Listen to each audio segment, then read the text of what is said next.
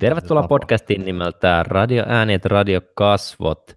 Nyt todennäköisesti saatiin podcast käyntiin, me vähän niin kuin juteltiin tuossa jo kahdestaan, ja tota, niitä näitä, ihan vitun hyvää läppää, ei kukaan päässyt kuulemaan siitä, voi voi, mutta hei, uh, CS Bars, uh, tehdäänpäs testi, eli kirjoitetaan tuonne chattiin, että kuuluuko tämä meidän yleisölle. Kirjoitat sä? Joo, mä voin kirjoitella, katsotaan, jos tällä kertaa menisi paremmin putkeen. No niin, helvetin hyvä. Se on kiva, että meillä on ekstaasi-nappi ja ably ably siellä. Helvetin hyvä, että tulitte kuuntelemaan. Tämä eka lähetys livenä. Eli me ollaan R-Suomi podcast. Meitä on kaksi juontajaa, radio, äänet, radio kasvot. Mä oon R-Suomessa Tupuna Pupuna nimimerkillä. Tässä mä oon radio kasvot mun helvetin kauniiden eli radion sopivien kasvojen takia. Ja sitten toisessa päässä meillä on radioääni. Yes, terve terve. Meikäläisellä löytää Redditistä nimimerkillä CS Bars. Ja tämä on meidän 19 podcasti, jos et ole aikaisemmin kuunnellut, niin äkkiä sitten kuuntelemaan. Ja me lähdetään kyssärillä liikenteeseen. Mä kysyn nyt tämän kyssärin. Eli CS Bars, onko leffaa, joka on herättänyt sussa tunteita, joka on saanut sut vaikka itkemään? Joo, mä tuossa kerkesinkin tuota kysymystä tosiaan vähän aikaa ja mietiskellä, ja mä vähän ehkä petyin itteeni, koska mä en nyt muista viimeisimmiltä vuosilta oikeastaan mitään semmoista leffaa, mikä olisi niinku oikeasti herättänyt niinku kovasti tunteita pintaan, mutta tota, lapsuudesta muistuu, ja se tuli ensimmäisenä oikeastaan mieleenkin, kun mä että kysymyksen kuulin, niin tota, mä tiedän, että semmoista leffaa kuin Rautajätti. En ole nähnyt, mä, mä tiedän sen. Joo, joo se oli jostain syystä mulle pienempänä semmoinen leffa, mikä oli niinku, tai mikä herätti tosi voimakkaita tunteita. Mä muistan siinä lopussa sitten, kun se rautajätti lähtee, oliko se nyt jotenkin niin, että se menee sitten jonkun ydinpommin kanssa niin kuin avaruuteen, mm. ja sitten se räjähtää siellä, niin mä muistan, siinä tuli kyllä itku silmään ihan oikeasti. Mä olin varmaan joku 12-vuotias, mutta se oli mm. semmoinen, mikä niin kuin herätti tosi voimakkaita tuntemuksia. Okei. Okay. Oliko se se itsensä uhraaminen, joka sussa herätti tunteita?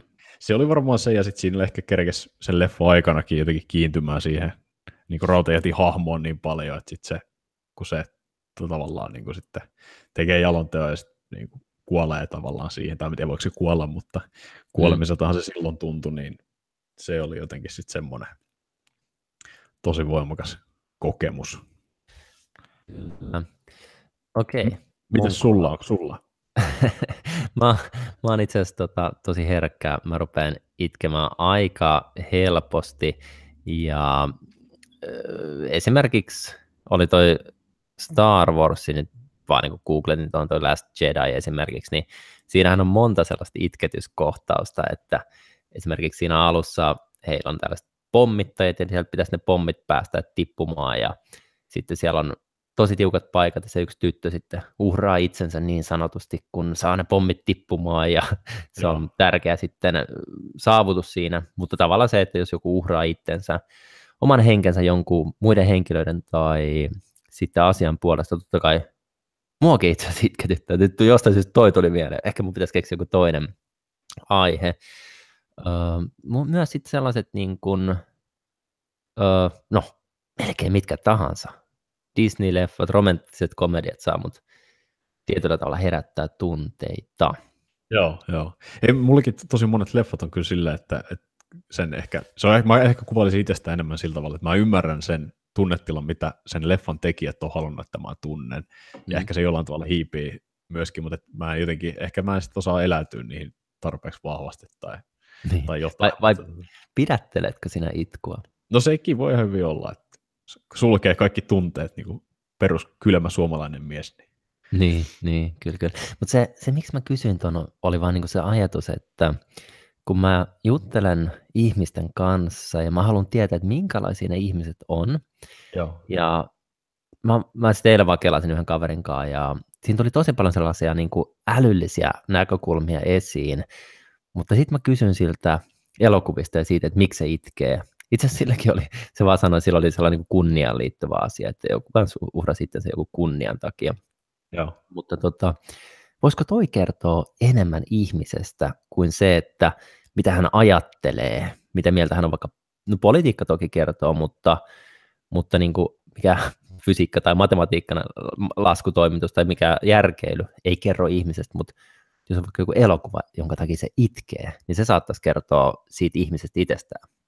Kyllä tuossa on varmaan aika paljon perää. Mun mielestä mä, te, mä mielen tuon vähän niin kuin samaan kategoriaan sen kanssa, että jos, jos sä laitat ihmisen tekemisiin jonkun eläimen kanssa, sanotaan vaikka koiran tai kissan, niin se, että miten se ihminen käyttäytyy se eläimen kanssa, niin myöskin se kertoo jotenkin aika mm. paljon mun mielestä siitä, että millainen se ihminen tavallaan oikeasti on.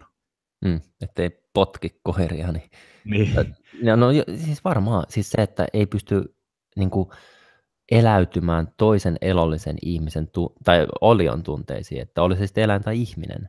Niin. Ja sitten jollain tapaa siinä mun mielestä se niin kuin, semmoinen kanssakäyminen elämän kanssa, niin se on jotenkin aika primitiivistä. Tai sillä tavalla, että mä ainakin itsekin, jos niin olen niin elämän kanssa tekemisissä, niin en mä hirveästi mieti tavallaan, että no mitä mä nyt teen kauhean tarkkaa, tai että jos mä teen nyt tälleen näin, niin sitten ajatellaan näin ja noin. Että se tulee ehkä jollain tavalla aika selkärangasta.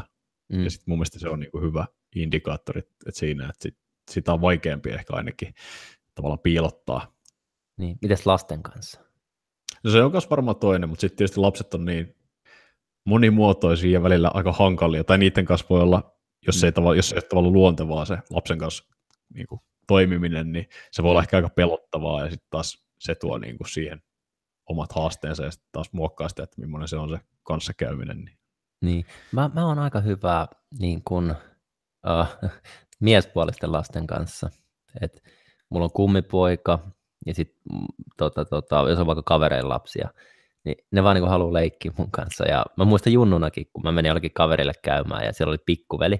Se pikkuvelikin halusi vaan leikkiä mun kanssa. Ja sit, sitten tota, esimerkiksi se mun kaverin pikkuveli, kun ne luki illalla jotain iltarukousta, niin se niin siunasi sit meikäläistäkin siinä. Niin, ja Joo. Tuossa oltiin yksi sunnuntai kaverin luona safkaamassa ja siellä oli sellainen pikkupoika, ehkä kolme, neljävuotias ja mä leikin sen kanssa. Ja sitten kun mä olin lähes pois, niin se melkein rupesi itkemään, että ei, et se voi lähteä. Oi että. Ne on kyllä herttaisia lapset, kun ne niin tunnetilat tulee niin aitoina ja suoraan. Että. Mm. Tuosta muuten tuli mieleen semmoinen mielenkiintoinen asia. Oletko koskaan miettinyt siitä, että kun mä rupesin muistelemaan omaa lapsuutta, niin mulle esimerkiksi mun tota, ää, tädin mies oli mulle tosi tärkeä ihminen. Mm. Niin jos me oltiin käymässä jossain paikassa, missä se ei oli myös käymässä, niin esimerkiksi vaikka mummolassa, niin silloin kun lähti sieltä pois, niin oli, oli ehkä vähän niin kuin haikea mieli, mutta ei niin hirveästi. Mutta sitten jos se oli käymässä niin kuin meidän luona ja lähti mm. sieltä pois, niin siitä tuli tosi huono fiilis. Okay. Se oli niin kuin paljon rankempaa kuin sitten taas se, jos itse on käymässä jossain muualla. Voisiko se olla se syy-seuraussuhde, että miksi joku lähtee pois minun luotani?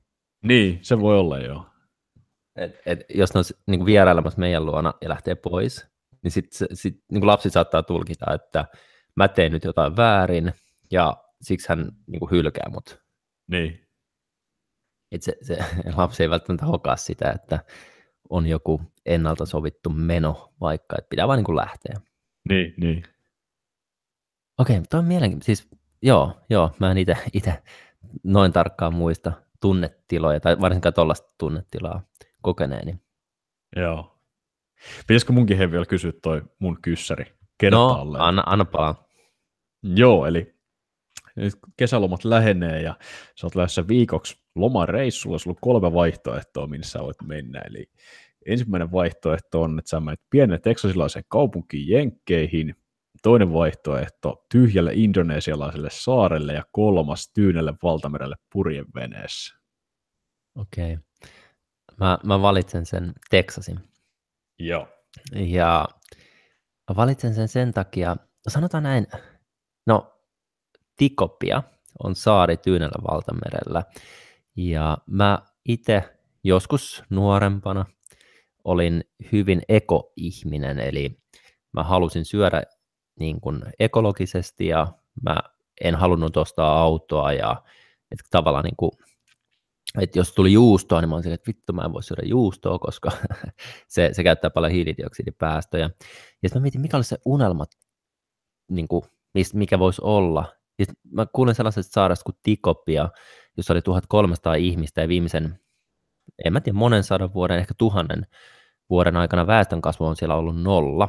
Joo. Ja ne elää täysin balanssissa sen ympäristön kanssa, eli siellä jos tulee liikaa kansotusta, niin sitten ne ylimääräiset henkilöt ottaa veneet ja lähtee menee pois sieltä, niin kuin ehkä niin kuin muille saarille, mutta siellä ei ole mitään muita saaria niin kuin vuosien mittaan. Se on niin kuin yleensä ollut itsemurha sitten. Niin, ja esimerkiksi ne tappoi kaikki sijat siltä saarelta ihan sillä ajatuksella, että ne käytti niin paljon resursseja, ja ne rupesi viljelemään enemmän maata. Siellä oli se heimopäällikkö, joka sanoi, että kuka saa kalastaa mistä, niin silloin ei niin kuin ryöstökalastettu mitään kalakantaa sukupuuttoa, vaan niin kuin elettiin eettisesti. Ja tuo niin top-down lähestyminen tällaiseen ekologiseen ongelmaan, eli naapurit näkee, mitä kukakin tekee, ja sitten tota, tota, tota, sillä tavalla pystytään sitten valvomaan sitä resurssien käyttöä down-top, alhaalta ylös, niin päin. Ja sitten niin vaikka Japanin kokoinen saari on top-down, jossa pitää, niin kuin, ei, ei riitä tuolla naapurivalvonta. Niin, niin. Ja ainakin Jared Diamondin mukaan sitten keskikokoinen saari on sitten sellainen, missä ei kumpikaan noista toimi, niin, niin, niin sitten ne niin kuin ekologisesti tuhoutuu.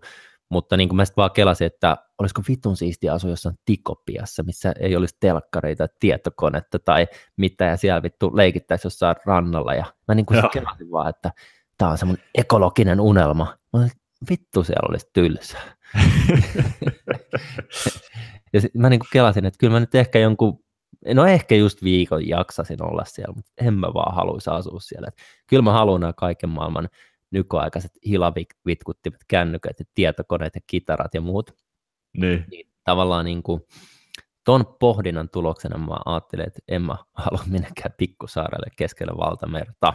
Joo, et, joo. Et, et, ja sitten se purjevene mä oon ollut veneilee, se ei ollut niin, niin siistiä, niin se valinta menee Texasiin mun, mun kohdalla. Pihvejä ja grillosta ja perkelee isoja semmoisia lava-autoja. Kyllä, kyllä. Siellä ajetaan pitkin maissipeltoja ja pikapin lavalla haulikko kädessä. en tiedä miksi, mutta flanellipaita ja sitten länkkärihattu päässä. Aivan, aivan. Jos mä nyt vielä vastaan hmm. pikaisesti tuohon omaan kysymykseen, niin no joo, tuossa oli ihan hyviä pointteja. Viikko, jossa tyhjällä saarella ilman pubkia, ilman Redditia Suomeen, niin voisi se olla, että siellä vähän tylsistyisi, mutta tota, ehkä se olisi sitten semmoinen henkinen rauhoittumisharjoitus samalla, että pääsisi vähän niin kuin olemaan vaan itsensä kanssa ja syventyä sitten ehkä niihin omiin ajatuksiinkin vähän. Tämä kuulostaa kyllä jotenkin tosi juustosalta, mutta mun mielestä se jotenkin tuntuu niin. kiinnostavalta. Kyllä, detox kaikesta elektroniikasta ja sosiaalisesta mediasta ja tällaisista meidän mieltä, mikä tämä on, occupy, me, mieltä, niin. uh, mielen uh, aikaa ja resursseja vaativasta asioista. Joo. Pystyt keskittyä siihen oleelliseen. Niin. eli, eli mihin vittu näppäilet kiveksiä siellä. Sehän se on Ei parasta. Se on parasta. Mm, mutta joo, mitenkäs Ääri Suomi, mitä sinne kuuluu? Hypätään uh, sinne kattelee. Hypätään sinne kattelee, eli Ääri Suomi on meidän molempien rakkauden kohde ja me vähän katsotaan, että mitä siellä on keskusteltu, mikä on kuumaa nyt, mikä on kuumaa viikko sitten. Ja tota, täällä on kaiken näköisiä aiheita. Joo. Mulla hyppäsi heti tuosta, jos menee tuohon, mikä nyt tällä hetkellä on kuumaa, niin siellä oli, taitaa olla viidentenä Leopardei taistelun muodostelma, muodostelmassa ampumassa kovilla, ja se on tuolta Arrow 18 harjoituksesta. Mm. Ihan komeen näköinen pätkä kyllä. Oh. PVS, hyvä matsku. Kyllä. Oot, ja sä, oot ite, sä olit kertaamassa viikko sitten. Joo, mä olin, mä olin tosiaan kertaamassa ja osallistuin tuohon samaseen harjoitukseen. Eli siellä oltiin mähisemässä. Itse asiassa me taidettiin olla noita leopardeja vastaan, mutta tota, oli ihan siistiä kyllä. Meillä oli siellä meidän puolella sitten noita jenkkien Abramseja, niitä, niitä tankkeja. Mm-hmm. Kyllä, Pääsi kyllä. muutaman kerran näkeekin ja vaikuttavan näköisiä vermeitä. Kyllä. Joo, tuo on jännä, jännä niin kuin ajatus puolustusvoimista ja tappamisesta, koska noikin, noikin laitteet on niin kuin tappamista varten. Mä itse olin myös pasifisti, tulee kaikki mun luurenkot tästä kaapista, mutta, tota, mutta mä menin kuitenkin inttiin ja en tietysti siitä nauttinut, mutta tavallaan nyt mä näkisin, että puolustusvoimat on paras tapa ehkäistä tappamista. Joo, eli, Eli- meillä on niin. niin. niinku tommonen tavallaan vakavasti otettava pelote, minkä johdosta ne ei välttämättä kannata tulla kenenkään. Ei ainakaan pääse vaan kävelemään sisälle. Joo, kauhun tasapaino. Joo, joo. Joo, ja, ja se on jännä ajatus, että tota, mikä ihminen loppupeleissä on. Että kun me ruvetaan kasaantumaan ryhmiksi, niin sota on hyvin tavallinen olotila ihmiselle. Niin, Että tavallaan melkein kaikki kulttuurit, missä on ollut niin kuin resursseja paljon, niin ne on kehittänyt sit niin kuin nämä ylemmät luokat, niin kuin jotkut papiston, ö, sitten sot, sotilaat ja näin edelleen, jotka on sitten lähtenyt valtaamaan niin kuin alueita edestäpäin. Ja taas ne, joilla ei ole ollut paljon resursseja, vaikka metsästäjäkeräilijät, jotka on joutunut resurssien hankintaan käyttämään suuren osan ajastaan, niin ne ei ollut sitten ollut niin, niin sotaisia. joo. Mutta tavallaan, niin kuin, että se, mihin me ollaan kehitytty, niin mun mielestä olisi na- naivia sanoa, että sota ja tappaminen ei ole ihmiselle luonnollisia asioita. Joo, missä vaiheessa sulla tuli, että sä oot aikaisemmin ollut pasifisti, niin mikä sen muutoksen sai aikaan? Tietysti se varmaan oli pitempiaikainen prosessi, mutta et osaat sä itse sanoa jotain semmoisia selkeitä kohtia, mitkä niinku on sitten ollut muokkaamassa sitä, että sä Mm. mm. et enää niin kovasti siihen pasifismiin uskokaan. No sanotaan, että mä olin sellainen niin kuin kaappipasifisti. Joo, Et mä niin kuin koin, että tappaminen on väärin. Mä olin puolustusvoimissa Hornettien kanssa, niin mä koin, että ne on tappamista varten ne koneet. Mä halusin vaan niin kuin luistaa siitä niin ma- paljon kuin mahdollista, että niin kuin häpäisen tässä itse itseäni, mutta et nakki suojaan sitten ja en vaan niin kuin halua osallistua siihen millään tavalla. Mutta Niin. mä samaan aikaan niin kuin järjellisesti tiedostin, että onhan se nyt tarpeellista. Mutta nyt myöhemmin, kun on mennyt vaan puolustusvoimiin tota, tota, tota, kertaamaan, niin se on ollut erilaista mun mielestä.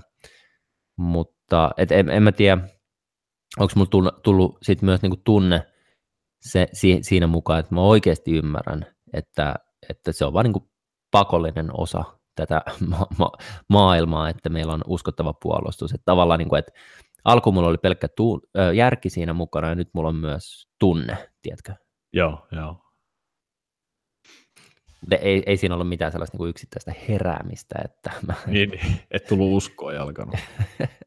sellainen niin kuin Peter Frantzen pahat pojat elokuvassa on putouksen alla ja vitun shampoo mainos, kun sateenkaari tulee niistä pisarista. "Öö, Sota on tarpeellista. Joo. Itse asiassa tota, joo, Rambo nelosessa vaan se, tätä, tätä Sylvester Stallone saa sellainen, se, se niin kuin, ei halua lähteä tappamaan ihmisiä, sitten se näkee jonkun unen ja sitten se on silleen, niin kuin, että "Oh, I need to do what I need to do, ja se sen niin kuin, samanlaisen fiiliksen, nyt vaan, mä, mä oon tappaja ja mä lähden tappamaan.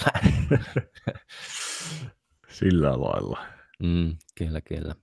Joo, mutta siinä oli hyvä matsku Leopard 2A6. Joo. Mm. Mites toi, nyt tuolta pomppasi toi aborttihomma kanssa. Eli Irlanti ei salli raskauden keskeytystä, vaikka sikiön vamma johtaisi varmaan kuolemaan. Aborttimatka Englantiin oli elämäni kauhean kokemus. Tämä on mielenkiintoinen aihe. Mä oon aina jotenkin pyöritellyt hirveästi vaan päätäni tälle, kun näkynyt jossain otsikoissa Mm. Irlannin linjauksesta, mutta tota, mä en oikeastaan ikinä koskaan edes hirveästi niin kuin, tavallaan perehtynyt aiheeseen syvemmin. Mm, kyllä. Mä on, mä haluan sivistää itteeni, niin mä kuuntelen mahdollisimman paljon erilaisia näkökulmia ja vähän, vähän kun tulen täältä vihervasemmistolaisesta laidasta, niin se oikeisto kautta Jenki, konservatiivit on mulle sellainen tuntematon alue, niin mä oon nyt viime aikoina sitten kuunnellut, mitä heillä on sanottavaa, ja siellä sitten abortti on yksi tärkeistä niin kuin asioista vastustaa. Eli siinä nähdään, että se, se siki on lapsi ja sitten abortti on murha. Joo. Se on, se on jännä ajatus. Siis esimerkiksi Louis C.K.lla, C.K., niin silloin 2017 stand-up-pätkässä sellainen, niin kuin se puhuu abortista, ja se on silleen, että, niin kuin, että joko sä ajattelet, että se on murha, tai sitten sä ajattelet, että se on ihan okei. Okay. että niin kuin, siinä on vain kaksi vaihtoehtoa, nämä on ne kaksi. Ja sitten kelaan niitä, jotka, henkilöt, jotka tekee mielenosoituksia aborttiklinikoiden edessä, niin ne ajattelee, että siellä tapetaan ihmisiä, tapetaan lapsia. Että niin kuin, okei, että me, me tullaan pitää kylttejä täällä, koska me ei tykätä sieltä, että tuolla sisällä tapataan ihmisiä. Niin. no, okei, okay, make sense. Niin Mutta mut, mut tavallaan niin esimerkiksi siitä Steven Crowderin jutuista tulee kyllä tosi hyvin, hän, hän niin kuin ainakin yrittää argumentoida jollain tasolla omaa näkemystään, niin kyllä mä niin kuin ymmärrän sen, että jos, jos haluaa ajatella, että se on ihminen, niin toki sitten se on konsistentti ajatella, että sille kuuluu myös tiettyjä oikeuksia, eikä sitä saa tappaa. Joo, eikö Jenkeissä toi, se, että ei, tosi monet suhtautuu siihen niin kriittisesti, kun suhtautuu, niin eikö se aika paljon niin kuin, ammenna sieltä katolilaisuudesta mm. tai tuu kirkon puolelta? Näin mä oon ainakin käsittänyt. Joo, tulee. Ja, ja niin tulee Irlannissakin.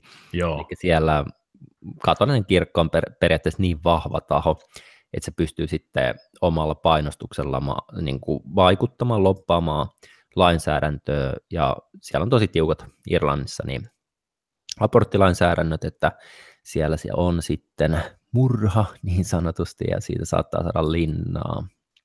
Joo. Oletko ikinä kuullut ateistin tai sekulaarisen henkilön niin kuin vastustavan aborttia? Ei ainakaan nyt tule kyllä lonkalta mieleen. Mm. Kyllä mä veikkaan, että ne niin kuin harvemmassa on sellaiset ihmiset. Mm.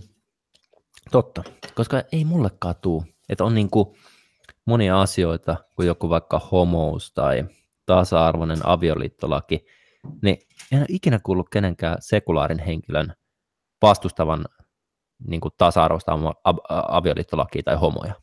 Joo, kyllä joku yhteys varmaan on. niin, niin. Kela, Kela, siis väittelyturnauksissa on erilaisia aiheita, ja siellä välillä tulee, tulee ton tyylinen aihe, että, että niin kuin aborttiin tai homouteen liittyen, niin, ja sitten ne puolet allokoidaan randomilla, eli sä et saa puolustaa sitä näkökulmaa, mitä sä oikeasti ajattelet, niin sulle saattaa langeta se, että sun pitää puolustaa vaikka niin kuin, ö, homovastaisia lakeja. Joo. Niin mitäs vittua sä niin kuin sanot? Tosi hyvä kysymys. Mä olen aika niin abortti. Mä tässä lueskelin samalta tätä Ylen artikkeliin, mikä tuohon oli linkattu. Ja täällä niin kuin oikeastaan sen äh, ei, ei tai niiden henkilöiden, ketkä julistaa sen puolesta, että abortti on murha, niin se argumentointi taitaa pyöriä hyvin pitkälti vaan sen ympärillä, että, että se on ihminen ja siksi se on murha, siksi se on väärin. Mm. Joo, joo. Siis, että on mun mielestä mielenkiintoinen kysymys, että mikä tekee ihmisen ja mistä meidän moraalit tulee, niin, niin sanotusti. Niin. Et esimerkiksi Papua Uudessakin näissä syödään niin kuin, ruumiita. Niin, niin. Niin, niin meidän mielestä se saattaa olla sellainen, että hirveitä kannipaaleja, alkukantaisia, primitiivejä, barbaareja tai jotain. Mutta sitten kun kelaa, että heillä ei ole proteiinin lähteitä siellä, missä ne on, eli ne käyttäisi suuren osan ajastaan puiden kaatamiseen, ne ottaa sitten sieltä puurungosta kaiken maailman materiaaleja, ne, ne syö niitä. Ja sitten jos mikä tahansa, missä on niinku proteiinia kuolee, niin ne kunnioittaa sitä syömällä sen. Eli se on niinku lahja sille yhteisölle se, se ruumis, ja, ja se ne kunnioittaa sitä lahjaa syömällä sen, ja se olisi niin kuin hirveetä, hirveä niin kuin pyhän häväistys, laittaa se arkku ja haudata maahan. Niin tavallaan niin kuin se, esimerkiksi Jared Diamond, kun se kirjoittaa kirjoissa, se on ollut paljon siellä, siellä suunnalla Papua Uudessa Kinässä, niin sen opas saattaa lähteä hautajaisiin kesken reissun niin kuin syömään sitä uhria, niin kuin, että nyt pakko mennä sinne, että se on hänelle niin tärkeää. Niin, niin. Ni, niin tavallaan niin kuin meidän on täällä Suomessa paha mennä sanoa, että se mitä ne tekee on väärin tai moraalitonta. Se on ihan totta. Kyllä toi niin kuin, musta jotenkin tuntuu siltä, että mä, mä jotenkin ehkä ymmärrän sitä. Kyllä se mun mielestä käy järkeä, että, mm. että niin voi olla, miksei voisi olla tavallaan. Onhan se outoa, totta kai se on outoa, en, en mä ole tottunut semmoiseen täällä päin. Käytäntö on niin kuin hyvin erilainen. Mm. Se on niin kuin mulle se normi, mutta niin kuin, eihän se sitä sano, että se olisi kaikkialla samalla tavalla. Niin. Semmoisissa pienemmissä asioissa niitä kulttuurisokkeja on kuitenkin kerran tulee ja on ymmärtänyt, että, että kyllä niin kuin, semmoista, mikä täällä tuntuu itsestään selviltä ja asiat tehdään hyvin tietyllä tapaa, kaikki muuttavat aiheuttaa kummastusta, niin ei tarvii edes hirveän kauas mennä, niin mm. asioita tehdäänkin jostain ihan eri tavalla. Niin. Toinen on sitten aika radikaali siinä kyllä, mielessä. Kyllä. on tärkeä meille, mutta kuitenkin. Joo, mutta toi, toi niin kuin tietty ajatus siitä, mikä on oikein ja mikä väärin, niin se jollain tasolla ehkä, tämä on omaa pohdinta, saattaa linkittyä niin kuin resurssien kulutukseen. Et esimerkiksi Kiinassa, jos syödään koiria, niin, ja kiss, no en tiedä kissoja, mutta koira esimerkiksi, niin sehän on niin kuin sekasyöjä. Niin. niin. Se tarkoittaa, että se käyttää enemmän ravintoa niin kuin kasvaakseen isoksi. Ei, jos se koira syö vaikka elämänsä aikana kolme lehmää, niin, niin sitten se lihakilo on, mä en tiedä paljon koira painaa, paljon lehmä painaa, mutta yhden koiralihakilon tuottaminen saattaa vaatia kymmenkertaisen määrän niin kuin lehmää, niin. lehmäkiloja, niin silloin sehän on paljon arvokkaampaa se liha, jolloin voisi kuvitella, että se resurssimielessä olisi vain niin kuin niin yle, lähtenyt siitä, että niin kuin rikkaalla oli varaa syödä koiria tai näin. Niin, niin, niin. niin ja sitten sit, nyt pitää linkittää takaisin tuohon aborttikeskusteluun, niin sitten tavallaan se, että mikä on oikein, mikä väärin, onko se musta valkoista, että joku on, joku on niin kuin, se on, se on oikein, oikein tappaa se sikiö tiettyyn viikkoon mennessä, että se on jos lasi vettä, mutta sitten kun se kasvaa vähän enemmän, enemmän niin vaikka seuraavalle viikolle, sitten se onkin ihminen ja sitten sut voidaan laittaa vankilaan murhasta, vai, vai onko siinä joku sellainen skaala, et, joka liittyy niin kuin resurssien kulutukseen niin sanotusti, että se sikiö on niin arvokas, kun siihen on uhrattu resursseja. Tuo on niin kuin vaan ehkä tällainen pöhkö, pöhköajatus, totta kai niin kuin sitten kipu, kipu ja hermostolliset asiat on sitten toinen näkökulma siihen. Joo, miten se muuten tällä hetkellä menee Suomessa esimerkiksi? Missä se on se linjaveto tällä hetkellä tehty? Mm. Eikö siinä ole joku suositus, että tiettyyn viikkoon asti, niin sen jälkeen sitä ainakaan enää niin kuin julkisen terveydenhuollon puolesta tehdä? On, ja mitä aikaisemmin sen parempi. Mä en tiedä, onko siinä käytetty sitten sellaista logiikkaa, että jos se periaatteessa selviäisi omillaan, tai omilla ja omillaan, mutta sillä olisi mahdollisuus selvitä hengissä, kun se tulee ulos, niin sitten nähdään, nähdään, että se on jo niin kehittynyt, että sitä ei pitäisi abortoida. Joo. Mutta me voidaan katsoa raskauden keskeytyksen edellytykset wikipedia.fi tai orkia abortti. Joo, siellä on, että Suomessa raskauden keskeytys ei lain mukaan ole vapaa, mutta käytännössä jokainen ennen 12 raskausviikkoa pyytävä saa abortin. Mm-hmm. Ennen 12 raskausviikkoa. Ja tota, tota, viime, täällä on jotain muita sitten. Myöhempään raskauden keskeytykseen tarvitaan aina Valviran myöntämä lupa, joka voidaan myöntää äidin, nuoren iän, sikiöpoikkeavuuden tai muiden painavien syiden perusteella. Viimeinen takaraja on 20. raskausviikko, sikiöpo, sikiöpoikkeavuuden kohdalla 24. raskausviikko. Joo, ja tosiaan jos se 12 viikon myöhemmälle puolelle menee se raskauden keskitys, niin siinä tarvitaan Valviran myöntämä lupa. Okei. Okay. Kelat, kelatas, eli 12 raskausviikko, onko se kolme kuukautta? Joo. Ja 24 jaettuna neljällä on kuusi, kuusi kuukautta. Kuuden kuukauden jälkeen se, se, on jo, se on jo iso maha siinä vaiheessa. Joo, kyllä se alkaa niin kuin ihmisen piirteitä ainakin olemaan.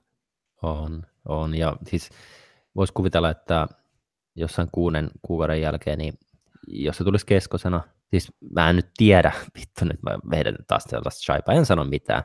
En tiedä milloin, mikä on nuorin keskonen, mikä on selvinnyt hengissä. Joo.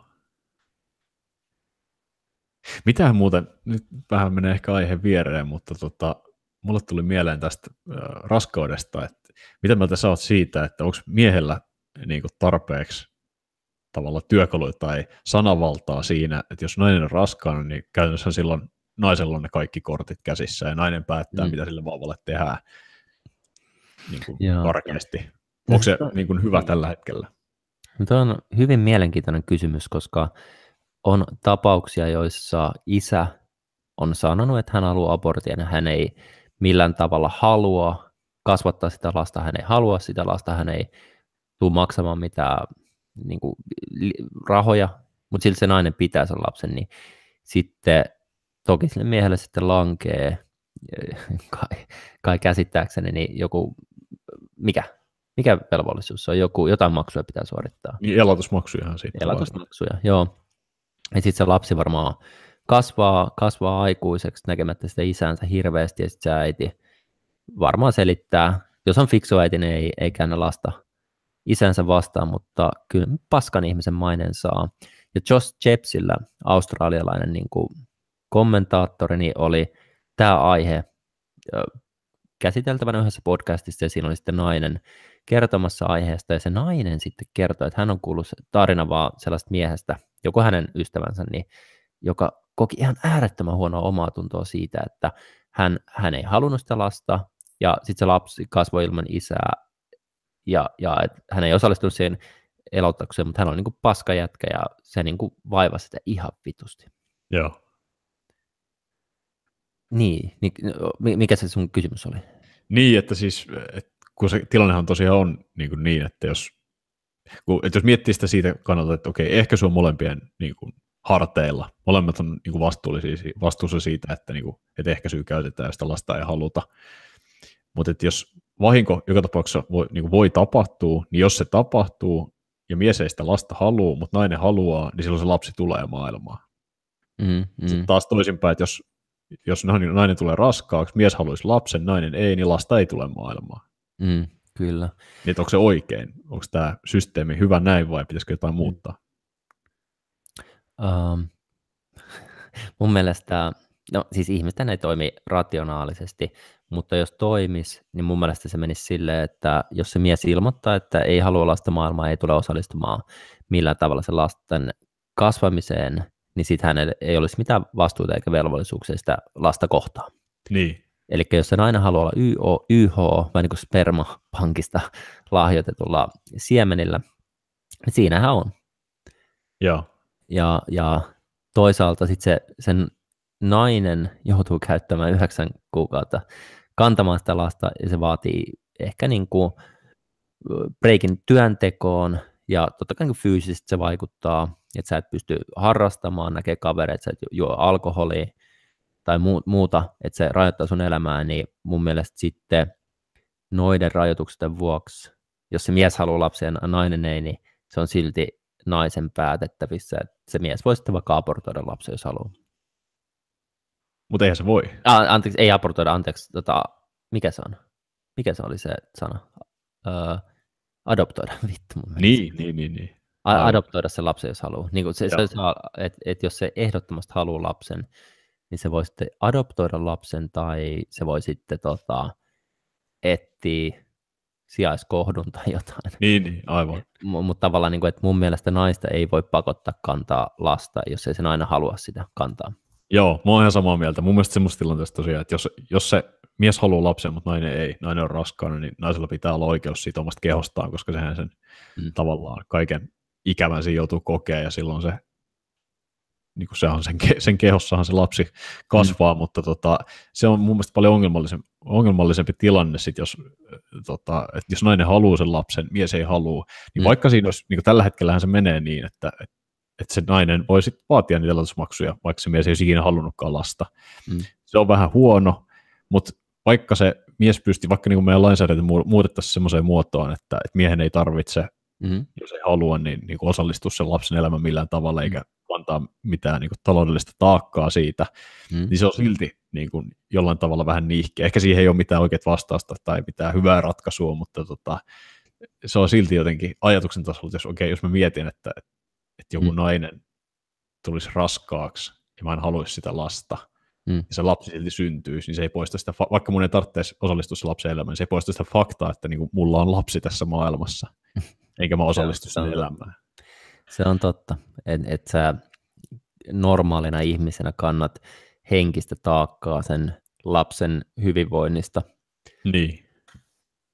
Mm, eli, eli tavallaan, niin kuin, ja varsinkin tilanne, jossa sä valitset olla kantamatta sitä taakkaa, niin se sulle annetaan vasten sun tahtoa, että voidaanko me nykyjärjestelmässä sitten toimia näin, että, että, että annetaan ihmisille tuollainen vastuu, mitä se ei halua. Niin, hankala tilannehan se on. Niin, niin jotkut sanoo sen, että mitäs menit nussimaan, mutta se ei ole aina niin yksioikosta, että on tilanteita, missä mies on ostanut, antanut rahat vaikka niin kuin jälkiehkäisyyn. Niin. Aina on ostanut vaatteita niillä.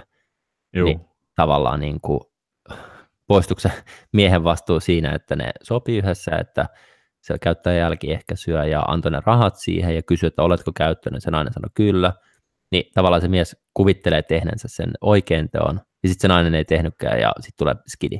Niin. niin. Silleen, että hän teki kyllä kaikkensa. Mun mielestä teknisesti ihan oikein teki. Et pel- pelkästään se, että kävi panee jotain, niin mun mielestä se ei ole, niin kuin se ei automaattisesti ö, tee susta velvollista kantamaan lasta.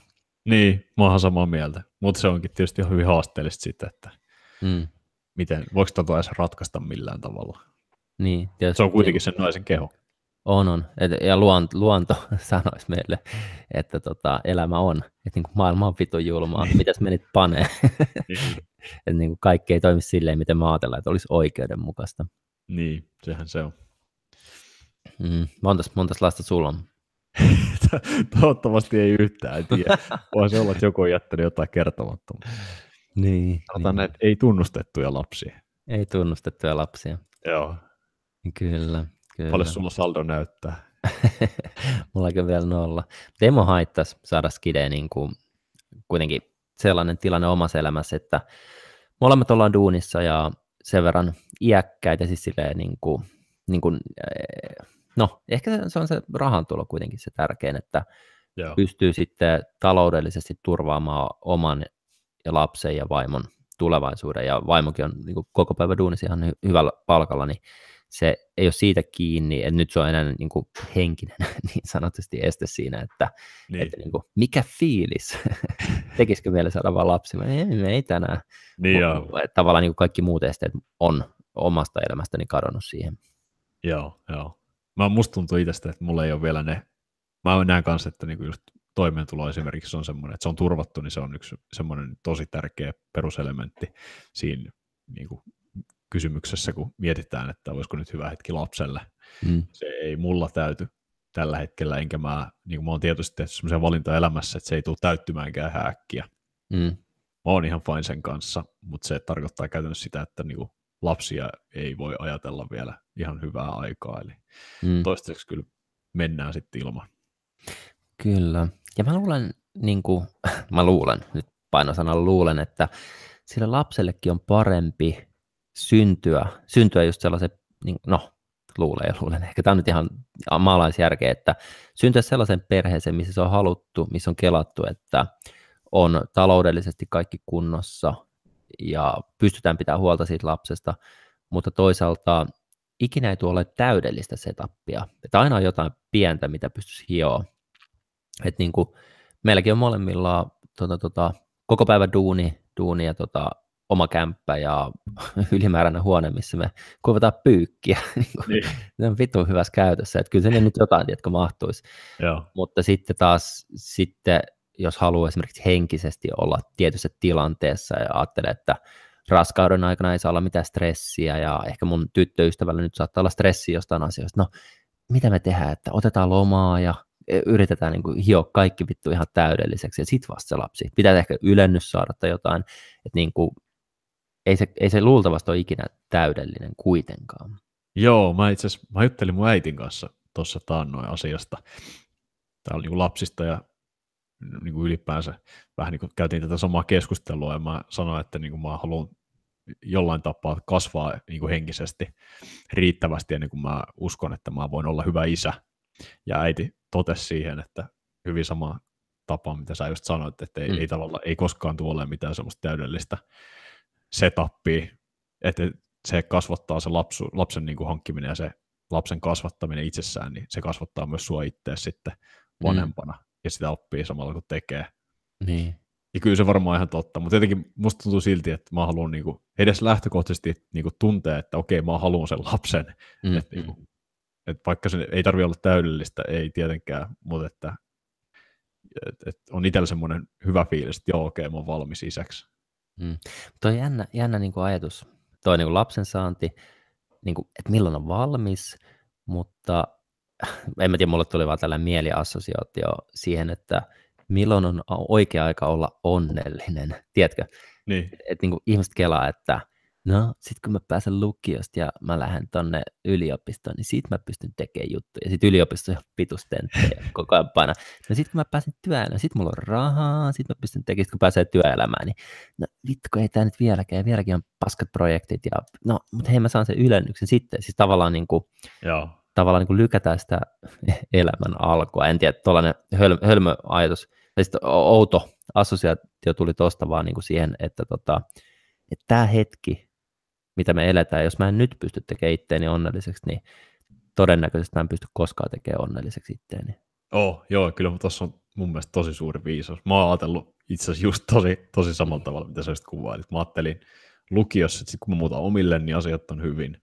No muutin omille, niin okei, tietyt asiat oli paremmin, mutta sitten sen niiden vanhojen tavallaan huonojen, tai niiden asioiden, mitä mun mielestä pitäisi olla eri tavalla, niin niiden tilalle tuli sitten muita juttuja, että okei, oli vapautta tehdä asioita, mutta sitten yhtäkkiä olikin myös hirveä vastuu siitä, että on rahaa maksaa vuokrat ja sun pitää muistaa siivoa, että sä elä siellä omassa paskassasi ja, mm. ja sitten pitää niinku huolehtia siitä ja huolehtia tästä ja yhtäkkiä olikin aika yksinäistä, ei ollutkaan enää, muutti uudelle paikkakunnalle, ei ollutkaan enää sitten, okei ei ollut niitä samoja vanhoja perseen näköisiä ukkoja, ketä vitutti aina nähdä joka kerta, niin, mutta niin. sitten ei ollut kyllä ketään muutakaan. Niin, kyllä. Ja sitten sen jälkeen on tullut pari muuta, tai niin pari kertaa vielä uudestaan, mm. että okei, kun mä oon osannut vähän rahaa, niin sitten on elämä on niin kuin hyvää. No sitten mä sain vähän rahaa, ja sitten ei, ei se tuonutkaan mitään ihmeellistä sisältöä. Niin, kyllä, kyllä. Että tavallaan, kyllä, niin, niin okei, okay. taas itsestäänselvyyksiä, mutta kyllä nyt tästä, tästä, tästä päivästä pitää nauttia. Tavallaan, että jos emme tästä päivästä pysty nauttimaan, niin tuskin mä tulevaisuudessa tulee mikään niin radikaalisti muuttumaan, joka vetää sen rajan yli, että silloin mä nautin. Niin, kyllä. Pitäisikö hei meidän katsoa, mitä on puhuttu R-Suomessa männä viikolla nyt? Joo, katsotaan. Tähän lähti tuosta abortti, aborttikeskustelusta liikkeelle tämä meidän tota, höpöttely tässä. 158 ylääntä Northern Fluff Bunny laittanut. Ja siellä on sitten kommentoitu, että otsikko on huono, kun siitä ei ymmärrä, että artikkeli käsittelee ensi viikolla pidettävä kansanäänestystä aborttilainsäädännön muuttamisesta liberaalimpaan suuntaan. Joo, on toi ehkä vähän harhaan johtuva, hämäävä toi. Hmm. Tuo on jännä. Mä, mä luulen, että täällä ei ole mitään sellaista kommenttia, josta me saataisiin niinku lisää, lisää viisautta omaan elämäämme. Eli mä luulen, että kuitenkin R-Suomi on hyvin yksimielinen tämän asian suhteen. Joo. Ja tota, kaikki kommentit tässä niin kuin viittaa vähän samaan, samaan suuntaan, eli tässä on niin kuin, niin kuin Bumbasaur sanoi, että uskonnot ja käytännön elämä kohtasivat jälleen, niin, niin tavallaan mä luulen, että se kiteyttää aika hyvin tässä niin kuin, ainakin meikäläisen ajatukset. Joo. Hohoja taas. Terveisiä R Suomi. kyllä, kyllä. Kyllä, kyllä. Eli se oli sitten se abortti, abortti keskustelu Irlannissa. Toivottavasti sallitaan abortit Joo, vedetään peukkuja. Joo. No hei, nyt mä haluan hypätä tuota aiheeseen, mitä tässä mä oon hiukan, hiukan seurannut. Toi Susanna Koski-homma, ootko, ootko sitä katsonut yhtään? No mä yksi artikkeli osui ehkä silmään, taisi olla. Hesarissa tuossa. Mm. Tota, eikö tämä nyt niinku liity, tämä on aika, aika vanha juttu jo siis, tämä Susanna Koski keissi tavallaan. Mm. No en muuten tiedä, siis mun mielestä tämä, katsotaan se, se on se Ylen, onko se Ylen, kuplat, sarja. Joo, siis siitä oli nyt tullut julkisen sanan neuvostolta mm. joku langettava päätös. Hetkinen nyt. Öö, oikeasti? Siis vai sekoitat se jonkin toiseen? Ootas, tarkistetaan sen vielä. Öö, koska tässä on 11.5. tullut Susanna Koski, Kuplat-sarjan päätösjakso. Työtön Anna ja Tikkanen tapaa uudestaan Susanna Kosken. Eli pitkäaikaistyötön ja sitten tällainen niin kuin, vähän niin kuin oikeisto, liberaali oikeisto talouspolitiikan kannattaja Susanna Koski keskustelu, keskusteli useamman tunnin ajan ja siitä sitten julka, tehtiin tuolla, leikattiin 10 minuutin pätkä ja siellä sitten kuplat, kuplat, ajatus on se, että kun kaksi maailmaa kohtaa, niin löytyisikö sieltä jotain yhteistä säveltä niin sanotusti, niin tällainen niin kuin pitkäaikaistyötön ja uraohjus kohtaa niin sanotusti, niin saisiko sitten jotain rakentavaa keskustelua. Ja sitten Susanna Koski lynkattiin Suomen mediassa tämän keskustelun perusteella.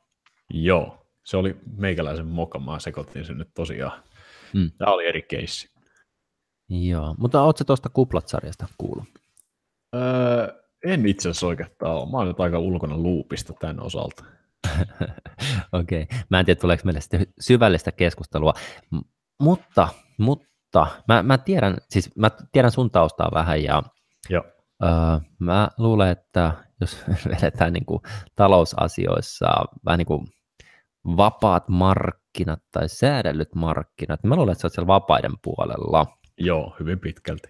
hyvin pitkälti. Ja sitten kun puhutaan siitä, että mikä on ihmisen oma, niin me puhuttiin viimeksi, ansio, oma vastuu työn tekemisestä ja elämästä ja että niin kuin, niin sä, sä olit sillä puolella, että se on niin kuin suurin yksittäinen muuttuja siinä yhtälössä, joka vaikuttaa esimerkiksi omaan työllistymiseen tai työntekoon. Joo, kyllä.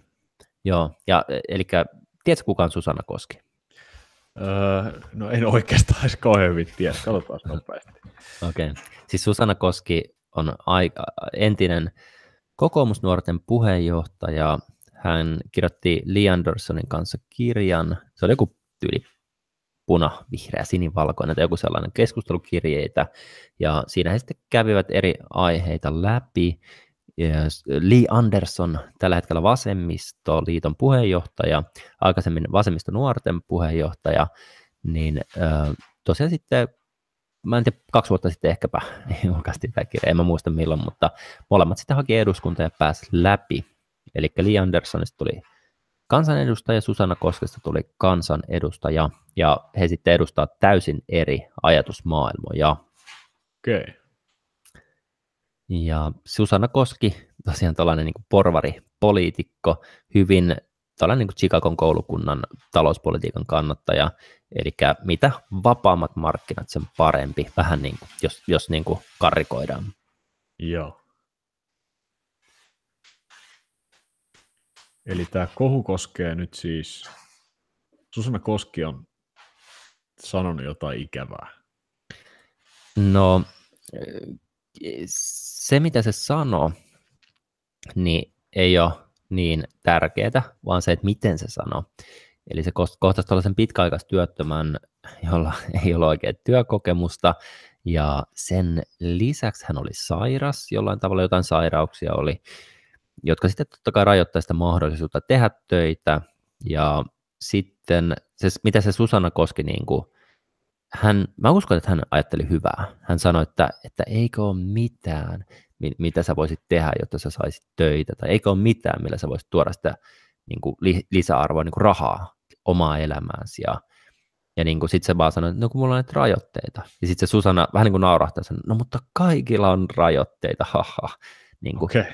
niin, niin tavallaan niin sitten tuli se tietty empatiakyvyn puute ja kylmyys läpi, ja siitä Susanna Koske on sitten niin kuin ristiinnaulittu.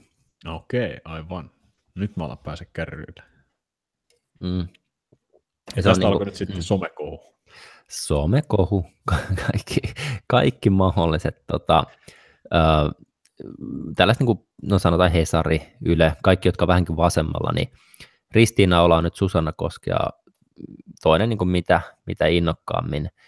Ja sitten taas niin kuin, samaan aikaan myös tällaista niin oikeisto, talo, talousoikeiston niin kuin, näkökulmat tulee kyllä esiin, että sitten siellä, siellä tulee kirjoituksia, missä halutaan keskustelua.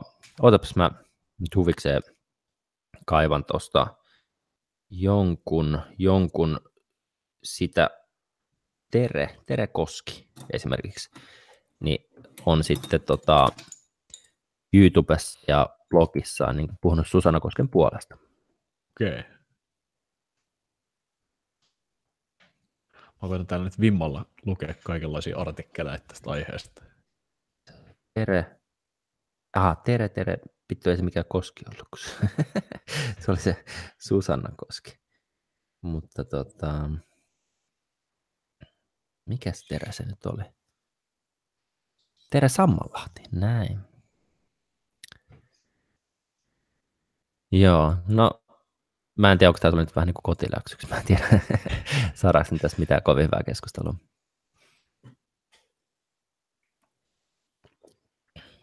Mm, mm. Mutta esimerkiksi Pressiklubin vieraana ollut Susanna Koski tähän Yle, Yle anteeksi, tota, R-Suomen etusivulle postattu, ja siellä on sitten kommentoitu, ja katsotaan nyt, mitä R-Suomi tästä kyseisestä keskustelusta sanoo. Kohun selittäminen, selittäminen suunnitelmallisella tavoitteella traumatisoidaan Suomen päättäjät, jotta sosiaaliturvaa ei uudisteta, kuulostaa sellaiselta selitykseltä, että Susanna voi nukkua rauhassa miettimättä tippaakaan, mitä on itse tullut sanottua ja tehtyä. Kuulostaa hätääntyneen ihmisen puolustusmekanismilta mekanismilta väistää koko jupakka, kuinka pitkälle se riittää ja mitä sitten tapahtuu, jos se ei riitä. Oi vittu, joo, siis toi, toi niin kuulostaa tosi typerältä. Tuskallista katsoa, kuinka Koski selittää kohun olevan suunnitelmallisesti masinoitu salaliitto. Siellä on noussut defenssimuurit nyt pystyyn. No joo, kyllä. Täällä sanotaan, että säälittävää, miten Koski yrittää, Blessu muuten, hän on, hän on ollut myös meidän podcastissa kommentoimassa, mutta säälittävää, miten Koski yrittää selittää tämän olemaan jotain muuta kuin mitä se on. Kuten sanoin aikaisemminkin, niin Susanna Koskessa yhdistyy äärimmäinen tyhmyys ja julmuus, mikä on todella vaarallinen yhdistelmä. No niin. Saatiin mm. Blessukin kuitenkin vielä mukaan meidän podcasteihin. Tervetuloa Blessu. ja, joo, no tota, niin. Uh, mä, en, siis, mä itsekin kyllä osallistuin tuohon Susanna Koski keskusteluun ja mun, mä kiinnitin huomiota vaan siihen, että kun siitä oli kaksi lähetystä kuplat, kuplat ohjelmassa, niin ekassa ohjelmassa Susanna Koski oli vähän niin kuin kyyneleissä ja tosi niin kuin empaati, empatiakykyinen ja sen pitkäaikaistyöttömän puolella, ja tokassa se oli taas tosi kylmä, niin tavallaan, että miksi, että vetiköhän roolia. Öö, nyt kun mä pohdin sitä asiaa, niin mä luulisin, että se oli vain se leikkaus. Eli jos on kahden tunnin keskustelu, niin sieltä leikattiin ne kaikkein kylmimmän ja julmimman tapaset kohdat, jotta saadaan se vastakkainasettelu aikaiseksi. Joo, joo. Toi on muuten tosi mielenkiintoinen, toi, niin kuin mikä, mikä voima leikkauksella pystyy olemaan. Mm. Mä jotenkin liputan hirveästi sen puolesta, että sillä saadaan tehtyä, ei nyt ihan kenestä vaan mitä vaan, mutta mm. jotain sinne päin kuitenkin. Koska mm. no, niin kuin kaikki sanoo, niin kuin, jos irrottaa asioita kontekstista, niin niitä pystyy aina tulkitsemaan tietyllä mm. tavalla, ja niistä pystyy rakentamaan semmoisen aikaa, tai semmoisen tavallaan tarinan, mm. että se tavallaan käy järkeen, koska joka tapauksessa niin ihmiset yhdistelee päässään semmoisia puuttuvia palasia, eli me rakennetaan niin kuin, ihan automaattisesti niin mm. jonkunlainen kuva itse sen perusteella, mitä me tiedetään, ja jos niin kuin, pikkuhiljaa näytetään vaan niin kuin, niitä huonoja kohtia, niin mm. kyllä mä väitän, että kenestä tahansa, niin kuin hyvä sydämisestä ihmistä tahansa saadaan mm. tehty niin kuin täys kusipää, kyllä. kun on vaan tarpeeksi materiaalia, mistä napata. Kyllä, ja mä, mä vaan niin kuin, olisi mielenkiintoista kuunnella analyysiä, jos joku Ylellä tai Hesarissa niin kuin analysoisi oikeasti sitä, mitä se Susanna sanoo, eikä sitä, miten se sanoo. Niin. Et, et jos se Susanna koski, että no eikö ole oikeasti mitään, millä sä voisit tehdä rahaa. Ja, ja niin kuin, niin se on kysymys, eikö ole? Ja sitten niin. sitä voi pohtia yhdessä. Tai, tai sitten se sanoo, no kuule, kaikilla on rajoituksia. Niin, no se on kyllä hyvin totta, kaikilla on rajoituksia. Että tavallaan, to, to, toki tuossa kontekstissa oli äärimmäisen kylmiä, ja sieltä voi niin kuin ajatella sitä, että, että ehkä se Susanna Koski niin kuin pilkkasi sitä, että mä en usko tuota sun rajoituksia ja sä oot luuseri. Siis tavallaan se voi niin kuin, ihmiset kääntää omassa päässään ne sanat miksi tahansa, Joo. mutta reflektoiko ne sitten todellisuutta, reflektoiko ne oikeasti sitä, mitä Susanna Koski ajatteli. Että tavallaan kukaan ei tässä kohussa kuitenkaan puutu siihen, mitä Susanna Koski sanoi, vaan lähinnä niin. siihen, että miten se sanoi ne asiat siihen on helppo tarttua ja siitä saadaan myyvä, myyviä otsikoita, niin ei muuta mm. kuin koneet laulamaan. Kyllä. Mutta niin se vähän menee. Sen takia minusta olisi kyllä ihan kammottavaa olla niin kuin poliitikko kautta mikä tahansa julkisuuden henkilö, koska se on, niin kuin, se on vaan se todellisuus. Että sitten jos mä varmaan olisin, jos mä olisin, niin kuin, olisin joku julkis, niin mä varmaan oikeasti olisin sillä tavalla, että mä en mm. koskaan kommentoisi mihinkään mitään, aina olisi vaan mm. huppu päässä lasit silmillä. kyllä, kyllä. Mutta on hyvä, niin tämä, esimerkiksi tämä matalapalkka keskustelu, esimerkiksi se Steven Crowder ja Paul Rubin itse asiassa niin tosi monessa hänen Rubin Reportissa, niin kutsuisit taloustieteilijöitä tai poliittisia kommentaattoreita mukaan ja puhutaan niin minimipalkoista ja siitä, että jos säädetään joku minimipalkka, eh, vaikka niin kuin 10 dollaria, 15 dollaria, niin miten se luo työttömyyttä. Eli silloin se käy niin, että ei, niin kuin, joudutaan karsimaan työvoimaa, että Mäkkikään ei voi palkata niin monta työntekijää, koska, koska, koska ei ole varaa, koska siis niin kuin palkkoja leikataan. Mitä sä oot tuosta mieltä, että minimipalkka, palkkojen korottaminen lisää työllisyyttä, ei kun työttömyyttä? Mä en oikein osaa sanoa. Kyllä mä oon koettanut niin pyöritellä päässäni, mutta mä en oikein tullut mihinkään fiksuihin lopputuloksiin. Tavallaan mulla on ehkä semmoinen näkökulma niin kuin itse pienyrittäjänä, että, että, että okei, kyllä, koska niin jos miettii, mm. tuossa oli itse asiassa, olikohan se R Suomessakin semmoinen twiitti, missä oli noista palkkojen kulurakenteista, siitä, että jos sä haluat maksaa sun työntekijälle niin kuin X euroa kuussa palkkaa, niin mitä se maksaa sille firmalle maksaa niin kuin kokonaisuudessaan. Mm. Se oli jotenkin karkeasti niin, että, että jos henkilölle maksetaan kuukausipalkkaa nettona halutaan maksaa ennen omaa veroprosenttia niin 3400 euroa, niin ne kulut sille firmalle on jotain 7000 jotain euroa. Mm-hmm. Joo, se on 1,5-2 näköjään. Se kerroin siinä, että, tota, että jos se palkka on joku summa X, vaikka se just, en tiedä, 3400, niin sitten työnantajan kulut on sit se kertaa 1,5 esimerkiksi. Tota, tota mä oon itse käyttänyt Joo. siinä niin kuin laskennassa, mutta sehän nyt ei, 1,5 jossain tapauksessa saattaa olla alakanttiin. Joo, joo. Mutta tosiaan, niin kyllähän sitten sen myötä on vaan niin kuin tosi elämää, että, että, että ei firmoilla on enemmän varaa palkata, jos mm. palkat on pienempiä. Mutta Kyllä. se kysymys on aika monimuotoinen, että mä en siihen oikeastaan mm. sen parempaa vastasta mitään kauhean hyvää niin kuin johtopäätöstä on vielä itse mm. keksinyt. Niin, no kun mä olin Vietnamissa, niin siellä kapitalismi kukoisti niin sanotusti. Eli siellä kyllä oli yrittäjä niin kuin joka nurkassa.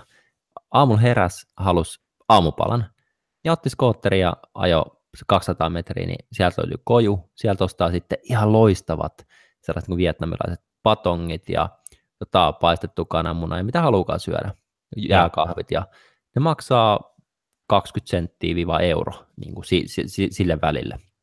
Sitten okay. ostaa mitä vaan haluaa, pienen himaa ja safkaa siellä. Sitten pikku kahviloit siellä täällä. Illalla sinne tulee pop-up tuollaisia niin kuin, cocktailbaareja, läppärissä jotain vikaa, niin joku junnu tulee sitten säätää nämä läppärit kuntoon. Niin kuin, et, et, et, et kaikki asiat hoituu tosi hyvin ja helposti ja pienellä palkalla. Ja mä ajattelin, että tämä on näiden henkilöiden sosiaaliturva. Että, että täällä olisi ihan vitus työttömiä, mutta koska palkat on niin saakelin alhaiset, niin kaikki yrittää ja tekee, ja joka paikassa on kojuja, ja niin kuin kaikki, että tavallaan niin kuin Suomessa ne olisi kaikki työttömiä, koska niin. tota, ne, se olisi laitonta myydä niitä, niitä patonkeja niin, kuin, niin halvalla, koska ne palkat olisi niin alhaiset. Et se olisi Joo. laitonta perustaa se pikku cocktailbaari sitten illalla, ihan vitu hyvät cocktailit, niin kuin, vaan niin kuin kavereiden kanssa. Sitten monena iltana istuttiin siinä, niin et ei ne varmaan suurta summaa ne työntekijät saa siitä, että ne pyörittää, tota, mutta sen verran, että ne elää siellä. Niin, niin. Öö, niin to, to, toki sitten Suomessa elintaso on kovempi, mutta et, et mikä on sitten se tapa, millä, millä me säädellään, koska kyllä mä luulen, että se elin, siis kysynnän ja tarjonnan mukaan se, että jos palkat on kovat, öö, niin, kuin, niin kuin siis, mitä se nyt sanoisi, öö, kysynnän ja tarjonnan mukaan, että, että niin, sitä se seuraa, mä, siis ehkäpä, ehkäpä, että, tota, että jos Suomessa vapautettaisiin markkinat, sitten hinnat rupeaisi laskemaan ja sitten niin kuin sitä kautta pienemmälläkin pärjäisi. Joo, se on varmaan ihan hyvä konsti. Toinen niin kuin varmaan yksi puhutuimpi tai semmoinen, mikä pyörii aina, kun näistä asioista puhutaan, niin, sit, niin kuin verotukselliset asiat ja ylipäänsä mm. se, miten paljon meidän byrokratia maksaa meille et siellä on kyllä myös mm. paljon niin kuin, optimoimisen varaa, ainakin mun mielestä, mutta sitten taas tietysti joku mm. virkamies voisi. Jos täällä on nyt joku chatissa joku virkamies paikalla, niin nyt äkkiä kommentoimaan ja valaisemaan meitä. Kyllä, kyllä. Tietämättömiä. Joo, ja, joo. ja sit, sitten tavallaan niin kuin yksi niin kuin lisäajatus tuohon yhtälöön, mulla on vielä se, että tota, jos Suomessa sitten palkat on kovat, niin tänne sitten perustetaan ainoastaan yrityksiä, jotka tekee kovaa tulosta. Joo. Eli, eli sitten jokainen selviävä startuppi, joka selviää siitä Death Valleystä kolmen vuoden ajanjaksosta, niin ne tekee niin arvokasta työtä ja niin, niin kuin, tavallaan arvoa tuottavaa työtä, että ne saa niin paljon rahaa, että ne pystyy maksamaan niitä kovia palkkoja, jolloin niin kuin, tavallaan niin kuin allokoidut tunnit per henkilö, niin vaikka niitä tulee vähemmän, koska työttömyys on kovaa, niin ne on myös sitten tuottavassa työssä, jolloin niin kuin Suomeen sitä luodaan arvoa sitten hiukan enemmän. Niin, aivan. Tuo on niin, niin iso monimutkia yhtälö, että se on niin kuin ihan vitun vaikea kelata, että oh. mikä on, mikä on sitten se hyvä lopputulos, mikä huono. Joo. Tässä pääsee nyt itse vähän niin ensikädestä kokeilemaan itse asiassa tuota, mm. Death Valley, mistä sä mainitsit. Joo. Me ollaan niin kuin, meillä on firma ollut pystyssä. Mä tulin siihen mukaan aika, aika vasta, mutta tota, nyt mennään kuitenkin vielä ensimmäisen vuoden puolella, että tässä on mielenkiintoisia aikoja tulossa. Mm, kyllä, kyllä. Joo, teen siitä vaan niin lisäarvoa tuottamaan. Kyllä, kyllä. Yritys on ainakin kova. Susanna Koski saattaisi sanoa. Joo. Joo. Mites tota, top, top ja last week? Vai oliko sulla joku aihe tuossa silmillä? Ei ollut mitään. Täältä tulee nyt, kun kattelee viikon parhaimpia, niin siellä on ihastuttava Huhtasaari. Siitä on tehty näköjään jotain hauskaa meemipoikasta. Joo. Mikä perstuntuma sulla on? Onko toi poliittinen ajojahti vai onko toi sitten ihan niinku tieteellinen ajojahti niin sanotusti? Mä oikeastaan edes tiedä, mihin tämä liittyy. Siis oliko tässä se Huhtasaari gradu, että onko se plagioinut siinä? Joo, kyllä, siihen se liittyy. No, mun on helppo nähdä, että tämä olisi jollain tapaa ehkä vähän poliittinen ajojahti. Mm. Jos mä olisin poliitikkona, enkä niin kuin, ja haluaisin, että Huhtasa- Huhtasaarella on mahdollisimman pieni kannatus, niin kyllä mä ainakin rummuttaisin tosi kovaa sitä, että mm. kattokaa, kun tämä apina plagioi se gradussa. niin kyllä. Ja sitten myös se, että jos tämä olisi ihan joku Matti Meikäläinen, jossa niin kuin, mä en tiedä mikä, mikä Susanna Kosken, onko se opettaja vai mikä, mutta että jos se olisi jossain Rovaniemen ala-asteella opettajana, niin, niin kuinka Ihan paljon siinä olisi lähdetty tutkimaan ylipäänsä sitä, että kuinka paljon siinä on plagiointia, niin. sitten sit tulee joku päätös, kuinka paljon sitä lähdetään niin kuin lisätutkimaan. Öm, et toki niin kuin journalistin palkinto sille, joka sen niin kuin hokas, että niin kuin, hei, jep. Ja, ja kyllä mun mielestä ihan oikein, että jos löydetään NS-rikos, väärin tekeminen, ei tuo rikos on, mutta ri, sääntöjen rikko, rikkominen, niin kyllä siitä pitää mun mielestä ilmoittaa ja ihan oikein, että se prosessoidaan ja ihan oikein, että siitä tulee tuomio. Mutta tavallaan niin kuin sen jälkeen niin kaikki, kaikki niin kuin, missä vaan niin kuin puhutaan aiheesta ilma, että tavallaan niin, kuin, niin se, se on mun mielestä sitten noita vainoa tietyllä tavalla. Joo, mutta on tietysti, niin kuin puhutaan kuitenkin niin kuin meille, meille yhteiskunnallisesti merkittävästä henkilöstä, mm. niin oli, oli sitten Huhtasaaresta mitä mieltä tahansa. En mä ikään sitten tykkää, mutta että, mm. et, niin, kyllähän se on, se on tietysti ihan hyvä, että niin kuin puidaan läpi, koska jos Gradus on plagioinut, mm. niin ehkä se sitten myös kertoo jotain siitä henkilöstä. Okei, Huhtasaaresta nyt ei muutenkaan valmiiksakaan ole niin kuin, ehkä hirveän ruusunen kuva, mutta että mm. mun mm. mielestä ihmisten kuuluu tietää, Suomen kansan kuuluu tietää, jos meillä kansanedustaja mm. niin kuin, tavallaan on syyllistynyt noin tyhmään tai typerään asiaan, noin niin kuin niin. ikävään tai niin kuin, tuommoiseen rikkomukseen. Okei. Mitä se sun mielestä kertoo Laura Huhtasaaresta? Mun mielestä se kertoo niin perustavalla sitä, että hän, häntä ei kiinnosta se, että, että noudatetaan sääntöjä. Tosi yksinkertaistetusti. Mm. Okei. Okay. Joo, jo, siis ihan, ihan, ihan totta, että tota, mäkin olen oman, omat päättötyöni kirjoittanut, niin olimme hyvin tarkka, että mä plagioinut mitään, mutta tavallaan mulle, mulle se ei ollut sellainen niin kuin kunniakysymys, että mä plagioin, vaan se, että mä halusin tuottaa parempaa tekstiä. Että et tavallaan niin kuin, jos oli joku lähde, mihin mä vahvasti viittasin ja siitä otin, niin mä kuitenkin pystyin kirjoittamaan sen selkokielisemmin kuin itse siinä alkuperäisessä lähteessä niin omasta mielestäni. Ni, niin mä halusin vain niin hyvälaatuista tekstiä, niin sitten mä kirjoitin sen, niin kuin, luin sen läpi, ehkä useat lähteet luin läpi, ja sitten mä kirjoitin omasta päästäni sen. Joo. Et, et tavallaan niin kuin suora kopio, niin mä en keksi miksi mä olisin suoraan kopioinut muuta kuin se, että mä olisin vitun laiska, että niin kuin, et, et, et, tavallaan niin, mulla ei olisi ollut aikaa, mutta tavallaan sitten sekin olisi ollut huono syy, miksi kopioida, koska siinä on tai siis niin suuri kiinni jäämisen riski, että tavallaan pelkästään se, että sä aloitat viikkoa ennen kuin sulla on deadline, niin tekee sitä, niin tavallaan sit sä oot vaan niin kuin idiootti, että sit sä otat niin kuin omaa takkiin sen sun oman moan. Niin, kyllä. Mä en tiedä, mikä verran aikaa siinä on kulunut, kun tämä gradu on julkaistu. Mm. Tämä ei varmaan ihan tuore keissi ole, toisaalta sekin sitten kyllä niin vaikuttaa siihen yhteydessä, että, että jos on kymmenen vuotta sitten plagioinut, niin okei, ehkä se sitten taas, siitä ei pysty vetämään niin kovia johtopäätöksiä siihen, että onko Huhtasaari mm. nykyäänkin niin kuin plagioiva persreikä. niin, se on kyllä totta, että ihmiset muuttuu. Niin. Niin, mutta se on paha, että nämä niin sanotut datapisteet tulee niin harvoin ja niin vähän, että me joudutaan tekemään niiden perusteella joku äh, tällainen kuin, äh, mik, miksi sitä nyt sanotaan, no ihan, ihan niin kuin ihmiskuva muodostamassa niiden perusteella. Että tavallaan, että onko Huhtasaari epärehellinen ihminen? Niin, niin. Hyvä kysymys. Ei se mun, mun silmissä ainakaan mikään, jos mennään mm. sitten rehellisyydestä vähän eteenpäin, niin kovin luotettava henkilö ainakaan ole. Niin, niin, se on kyllä totta. Siis mä en itse äänestäisi persuja. Ja mun mielestä Jussi halla ja Huhtasaari ja kaikkien, niin siellä on aina, siis mä ty- mulla on ehkä todella alhaiset kriteerit, mikä, mikä on niin kuin ok ulostulo, mutta tavallaan, että jos siellä on joku tiedonmuru, josta mä opin lisää, joku asia, mitä mä en tiennyt, ja sitten se tarjosi sen mulle, niin se oli vittuja ja kiitos.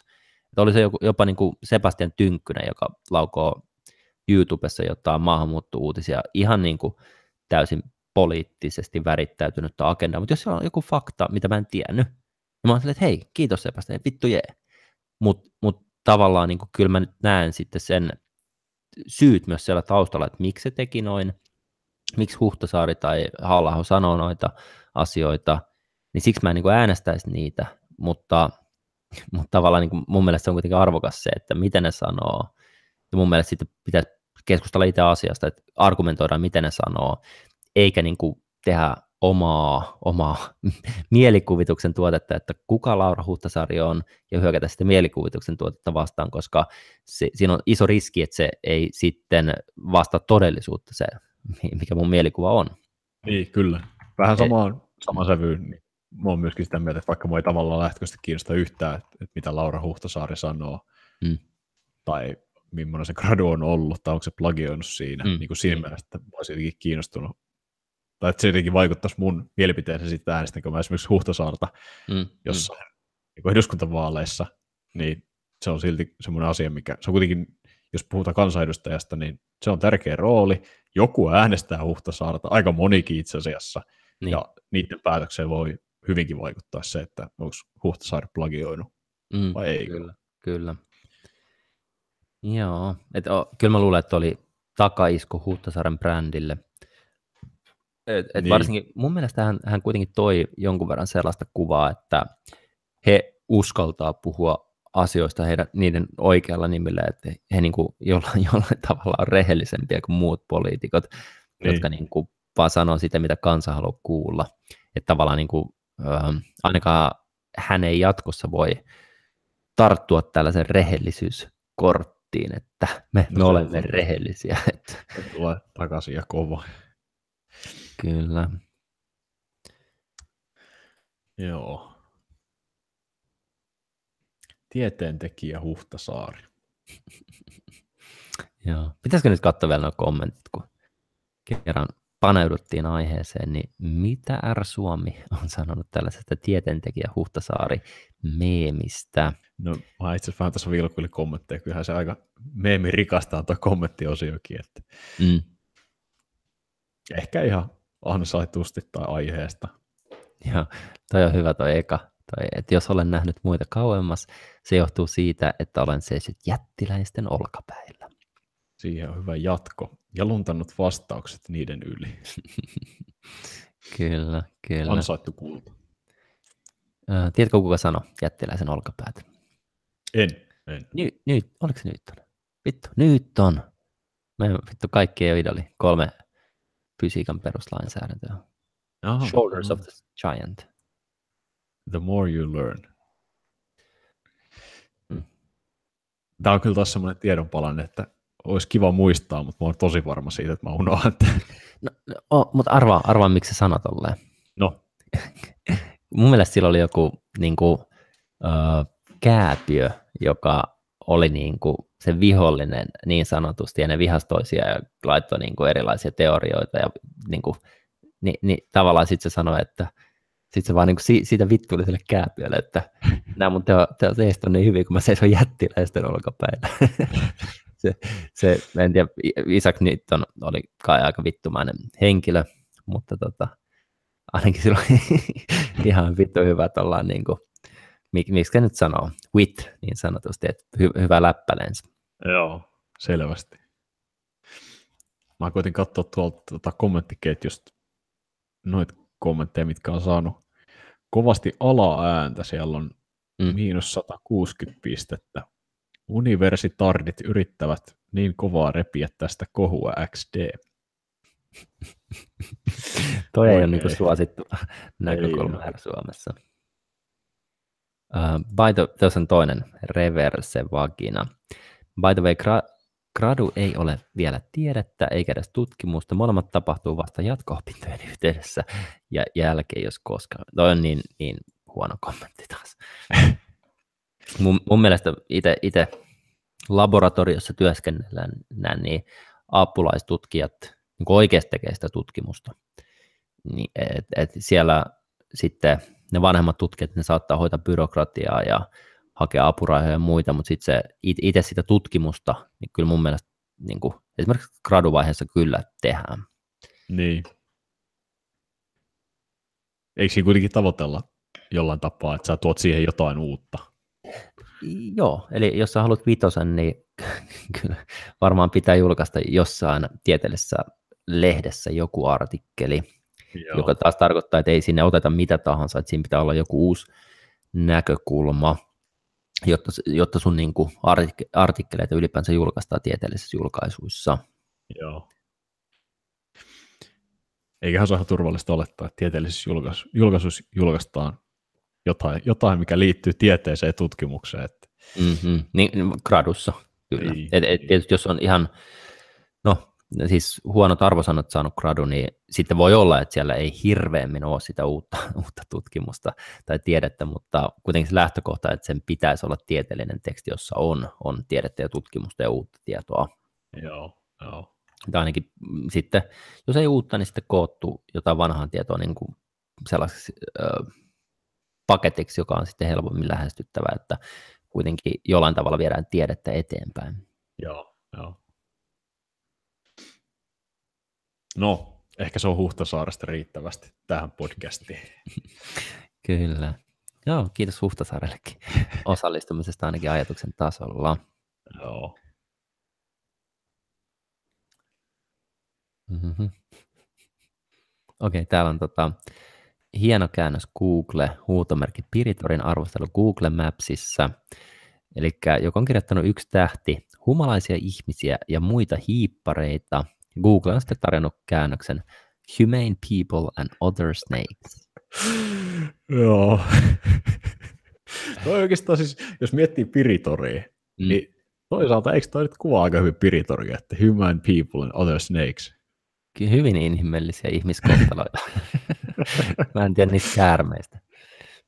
Ei, jos, jos ajattelee silleen, että siellä on, niinku, siellä on näitä, joita, joita elämä on kohdellut kovasti. Niin. Siellä on, ja sitten siellä on toisaalta myöskin niinku herttäisiä hyvän tahtoisia ihmisiä. Ne on, ne on niinku human people.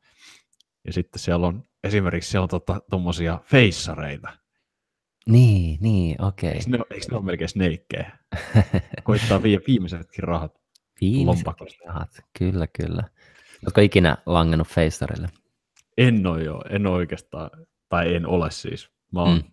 pari kertaa jäänyt juttelemaan vähän pitemmälti feissareiden kanssa, ja. mutta tota, itse asiassa viimeksi nyt tosi justiinsa männä viikolla juurikin Piritorilla, niin mm. joku feissari pysäytti mut, mutta en jäänyt sitten ei se oikeastaan kuuntelemaan, että mitä asiaa hänellä olisi ollut, että en, mä en jotenkin, se on semmoista suoramyyntiä, mm. jos mä joskus haluan toteuttaa hyvän tekeväisyyttä, tai kun mä haluan toteuttaa hyvän tekeväisyyttä, niin mä teen sen sitten mieluummin sillä tavalla, että itse tutkii erilaisia kohteita ja sitten päättää sen mm-hmm. perusteella, mihin sitä rahaa laittaa. Mm, kyllä. Miten sulla? Meneekö lantteja jako? Niin, no en mä tiedä. Siis on jotain, mihin jonkun verran kyllä lahjoitan, mutta että onko sitten ihan Feissarille ruvennut lahjoittamaan. Niin, en, siis mä en edes muista, miksi mä jollekin järjestölle lahjoitan, että mikä se oli se alkusysäys siihen. Vahva ehkä. Joo. Et ehkä mä vuonna yksi ja kaksi olisin ruvennut lahjoittaa jollekin järjestölle ihan vaan siksi, että joku feissari pyysi sitten multa nimen siihen. Mutta mun mielestä joku 5 euron lahjoitus, niin se nyt on yksi, yksi hailee. Niin. et, et, niin kuin se ei vie maata merelle niin sanotusti, että saa ostettu itselle helvetin hyvän itsetunnon, hyvän fiiliksen. Voi kehu podcastissa. Niin. Vittu, mä kova jätkä. Jälleen kerran, koska Joo. lahjoittaa johonkin. Et ei siitä nyt oikeastaan mitään muuta hyötyä ole. Tai siis niin kuin, niille se on ehkä arvokas raha, mutta sitten kun miettii niin omasta kannasta, niin, niin tota, lä- lähinnä se, että mä ostan niin hyvää fiilistä itselleni sillä. Joo. Mun pakko kysyä tähän vaiheeseen. Nyt meidän kuuntelijoita, jotka tällä hetkellä tätä lähetystä kuuntelee, niin ei muuta kuin chattiin kirjoittelemaan. Oletteko mm. antanut feissareille rahojanne? Mm, onko teitä ryöstetty? Niin niin. ja saa muutenkin kommentoida, jos on jotain mielipidettä feissareista, niin ei muuta kuin näppäimistä laulamaan. Mm, kyllä, kyllä. Tuolla oli muuten toinen Google Translate-aloitus, ja se oli hyvin mielenkiintoinen, että tällaista niin säälittävä paskabotti, teksti ei vähän muuttamalla, muuttamalla toisen sanoista ylä, tai siis niin kuin isolla alkavaksi, molemmat isolla alkavaksi, miinuksen alkuun, plussan alkuun, niin se vaihto sitä a pathetic bastard, a pathetic paskapotti, an adventurous paskapotti, a daunting paskapotti, adorable paskapotti, an infamous puppy, puppy. Niin kuin, että et se vaihtaa sitä ihan pelkästään tuollaisen niin minimaalisen muutoksen myötä. Joo. On ihan hauska. No, noita on ollut kyllä paljon noita Google Translate helmiä, mm. poimintoja. Jotain hiomista Googlellakin ei ole vielä tekoäly ei ole täydellinen. Mm, kyllä, kyllä. Siellä tota Heikki Etsonen kommentoi, en ole koskaan kohdannut elämässäni. okay. hän, hän, ei asu Helsingissä, hän, hän ei kävele kampin läpi tuollaisena niin ruuhka-aikoina. Joo, kyllä, noitahan kyllä aika paljon pyörii, että tota, jos isommissa kaupungeissa käyskentelee noilla isommilla kaduilla, niin niitä kyllä yleensä tulee vastaan, mutta, mutta, mm. mutta mä, jotenkin, mä itse näen ne vähän samalla tavalla kuin joku, mitä niitä on, niitä Elisan puhelinmyyjiä tai mitkä on, mm, tota, mm, ei puhelinmyyjiä, vaan jotka myy siis jotain liittymiä tai muuta, hyökkää jossain kauppakeskuksessa jostain, niillä on semmoinen standi siellä, ja sitten ne alkaa juttelemaan, että hei, mun mielestä se on vähän samaa kategoriaa. Itsekin siis niin, siis puhelinmyyntiä tehneenä. Niin. Mm. Mutta että tota, mulle tulee sitten ehkä vähän semmoinen fiilis, että se on, se on jotakin, jotenkin semmoista tuputtamista, okei, okay. mm. ja jos niin kuin, totta kai se on niin kuin yksi tapa hankkia niitä varoja, ja se voi olla, että siellä on niin kuin ihan hyvä kohdekin, että siinä on, niin kuin, se olisi ihan fiksu tapa lahjoittaa, mutta siinä on jotenkin semmoinen, että sen pitäisi, sen pitäisi lähteä sen halun musta itsestäni. Mm-hmm, Okei, okay. mutta okei, okay. sanotaan, että se olisi puhelinmyyjiin verrattavissa. Uh, pitäisikö sun mielestä puhelinmyyjät kieltä lailla? No ei, ei oikeastaan. Ei, ei sille yksioikoisesti. Ainakaan sillä tavalla, että kaikki puhelinmyynti kiellettäisiin lailla. Joo, joo. Mä koen ihan oikeasti, että mä sain tuotua lisäarvoa siinä. Mutta sä myyt yrityksille, mutta mitäs niin. kuluttajille? No se on toinen juttu sitten, että se ei, mun mielestä siellä on ihan liikaa sellaista, että koitetaan käyttää kaikenlaisia kikkoja siihen, että, että se Mm. sanoisi kyllä ja sitten saadaan nauhoitettua, että se sanoo kyllä ja sitten voidaan editoida pätkää ja sitten voidaan todistaa, että no hei, kyllähän sä sanoit kyllä. Niin semmoinen on ihan paskaa, semmoista pitäisi saada kitkettyä.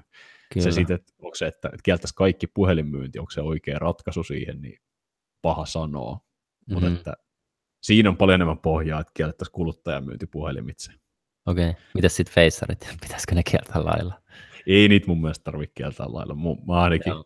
Toistaiseksi uskon kovasti siihen, että, että jos ei semmoisen, tai Facerin kanssa halua olla tekemisissä, niin ei tarvii olla, että Mm.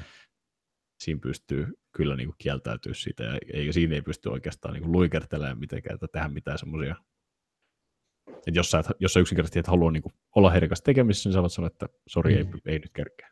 Mm, Okei, okay. okay. no hei, nyt me ollaan tässä aiheessa, niin mä haluan kysyä sulta, että koska he, he yrittää parantaa maailmaa, niin miten sä yrität parantaa maailmaa vai onko se sun mielestä ir- irrelevanttia?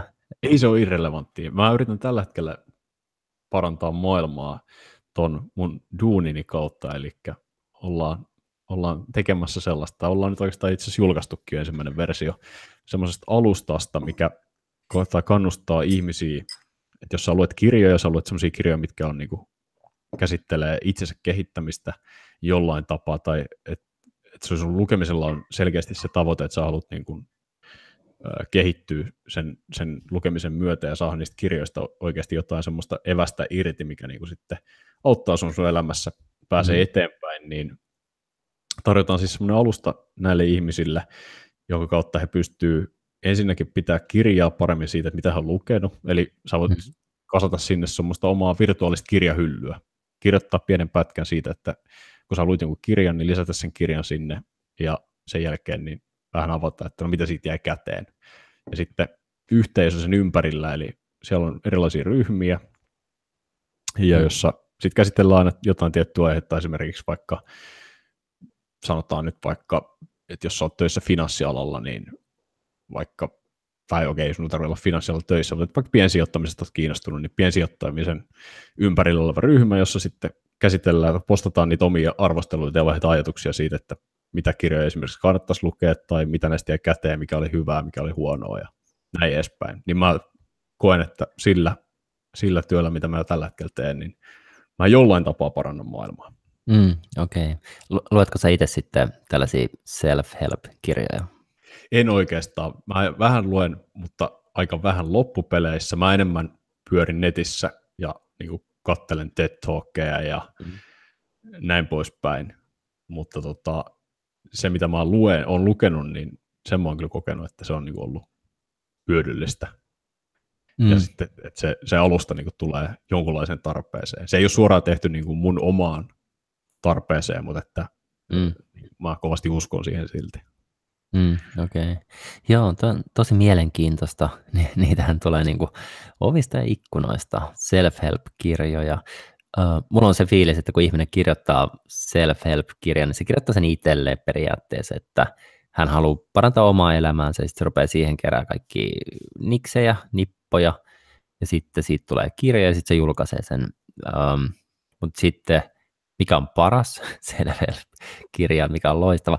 Mä, haluan, siis, mä, mä siis sanotaan joku Tony Robbins vaikka, niin Joo. kyllä mä uskon siihen, että jos sä meet myyntitapaamiseen ja sä katsot Tony Robbinsin videon sitä ennen ja vittu se ehkuttaa ja puhuu ja jumalauta, nyt on hyvä meininki. Ja sitten kun sä meet siihen tapaamiseen, niin sä, sun aivot on virittänyt johonkin tiettyyn asentoon, että sä pystyt sitten myymään paremmin. Niin kyllä mä uskon tuollaiseen niin lyhytaikaiseen mu- muutokseen aivoissa, että, niin kuin, että pystyy sitten niin kuin sen tunnin vetää vaikka ihan vittu täysillä. Joo. Mutta sitten, että mikä se pitkäaikainen muutos on, niin, niin, niin kuin, siis uh, toki on käytännön asioita, mitä pystyy tekemään, mutta se ei ole niin helppoa, että uh, mä uskon, että ihminen pystyy muuttaa omaa ympäristöään, mä pystyn olla ostamatta sitä karkkia kotiin, niin sitten kun mä oon kotona, niin mulla ei tule himoa syödä sitä. Mutta mä en usko, että mä pystyn mua, muuttamaan sitä mun karkkihimoa itseään. Joo. Eli, eli jos mä oon ympäristössä, vaikka mä oon alkoholisti, jos olisin en alkoholisti, mutta niin, niin se, että jos mä oon ympäristössä, missä on alkoholia, niin totta vitus mä juon ihan vitusti. Että niin. tavallaan niin kuin, ei, mulla ole, en, ei mulla ole valtaa vaikuttaa siihen, mitä mä haluan. Joku pieni impulssikontrolli mulla saattaa olla, mutta se on niin pieni, että jos, jos mä yritän niin kuin estää itteeni tekemässä jotain, niin sitten mä teen sitä entistä pahemmin. Mutta mä voin valita sen, että minkälaiseen ympäristöön mä mun oman kroppani ja mieleni laitan. Ja sillä tavalla mä uskon, että se pystyy, self-help-jututkin pystyy niin kuin vaikuttamaan, että mä sitten koitan laittaa itteeni sellaiseen optimaaliseen ympäristöön, joka on niin kuin rakentava. Joo. Joo, siis mun mielestä tässä on paljon järkeä. Mä en tiedä, mm. mulla on vähän tullut sellainen fiilis, että, että varsinkin jos puhutaan niin self-helpistä silleen, niin kuin oikein self-helppinä, että, että semmoinen niin kuin, semmoiset mieltä räjäyttävät kirjat. Joku kertoo siitä, että haluaa niin yhden kirjan ja sitten niin maailma mullistuu täysin ja mm-hmm. yhtäkkiä aurinko paistaakin koko ajan, niin se on ehkä vähän tuntuu jotenkin keinotekoiselta. Mm. Se on sitten just enemmän sitä, kun sä luet paljon jotain semmoista kirjallisuutta, mikä tähtää vaikka itsensä kehittämiseen, eikä siis suoraan semmoista self-helppiä, että, että, ole parempi ihminen, kun luet tämän kirjan, mm. vaan enemmän semmoisia ehkä spesifimpejä juttuja. Esimerkiksi mulla tällä hetkellä, tota, onko sulle Jocko Willings yhtään tuttu? Ei. Se on entinen Navy Siili, kirjoittanut, kirjoittanut tota, yhdessä Leif Basinin kanssa, niin äh, korjaan, Leif Babin on siis oikein nimi, niin tämmöisen kirjan kuin Extreme Ownership, ja puhuu siis siitä, että, että he, heillä on siis firma, mikä kautta he auttaa, myöskin bisnesmaailmassa ihmisiä, mutta he on molemmat entisiä Navy ja heillä niin semmoinen tosi kriittinen komponentti onnistumisessa on ollut se, että he on niin kuin, he ottaa täyden vastuun kaikista virheistään ja epäonnistumisistaan. Mm. Eli esimerkiksi vaikka, että, että jos joku, siellä on ollut joku joukkue komentaja, ja sitten siellä, siellä on annettu tehtävä, sitä tehtävää on menty suorittamaan, siellä on tapahtunut joku paha virhe, ammuttu omia, niin sitten kun se, sitä tilannetta aletaan purkamaan, niin lähtökohta ei ole se, että, että okei, kuka teki virheen, sä teit virheen, sä oot syyllinen, vaan mm. se, joka sen tehtävän alun perin antanut, eli sen joukon komentaja siinä tilanteessa, niin se ei ole tehnyt tehtävänsä tarpeeksi hyvin, se ei ole varmistanut, että kaikki tietää tasan tarkkaan, mitä pitäisi tehdä. Ja hän menee niin kuin, ennen kaikkea hän menee niin kuin ensisijaisesti itseensä ja miettii, mitä voisi tehdä paremmin. Mm. Ja niin kuin alkaa niin kuin syyttelee muita. Joo, ja mä oon kyllä tuota samaa konseptia koittanut omaan elämääni soveltaa ihan siis siltä osin, että tota, sanotaan, että mä en ole mikään nyt ihan älyttömän slimmissä kunnossa. Mitäkään mä painan 87. Mä menin intti, mä painan 68,5. Tuli intistä 74 painoin. Mutta tavallaan niin kuin, että ei ole pelkkää lihasta karttunut niin sanotusti. Niin. Mutta sitten kun tulee valinta, sit kun kysytään, että haluaisinko mä olla laiha vai en, niin mä sanon, että en. Että et tavallaan niin kuin, äkkiseltä kaikki aina sanoo, että totta vitus mä haluaisin olla laiha, mä haluaisin olla, että mulla on vittu sixpacki, mutta koska mulla ei ole itse kontrollia, niin mä en vaan pysty siihen tavallaan.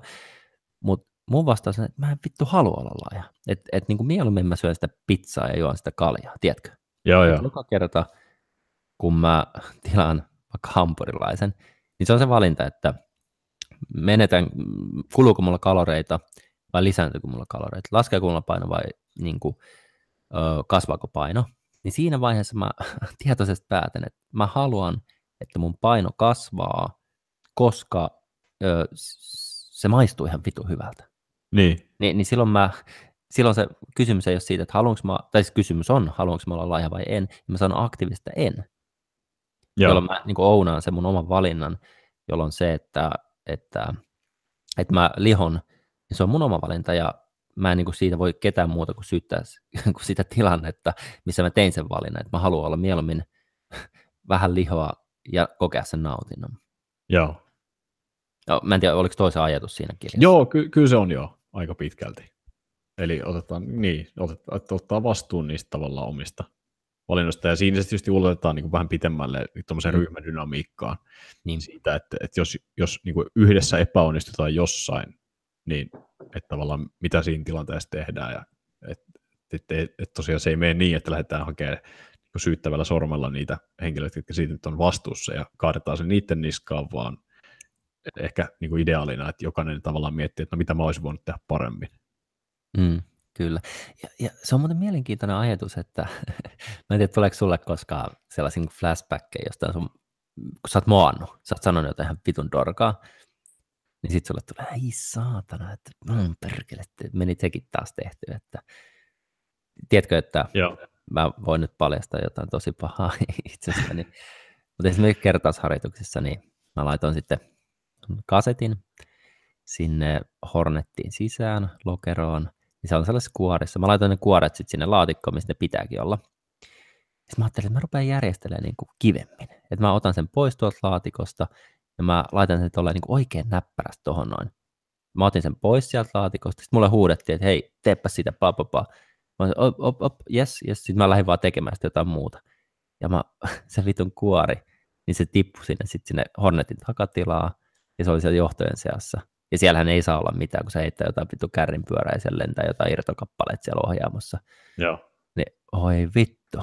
Sitten sieltä niinku so- soitellaan, että missä se kotelo on, ja tota, laitoitko sen sinne? Sitten mä olin silleen, että mä en muista, laitoinko sen, sen sinne oikealle paikalle vai en.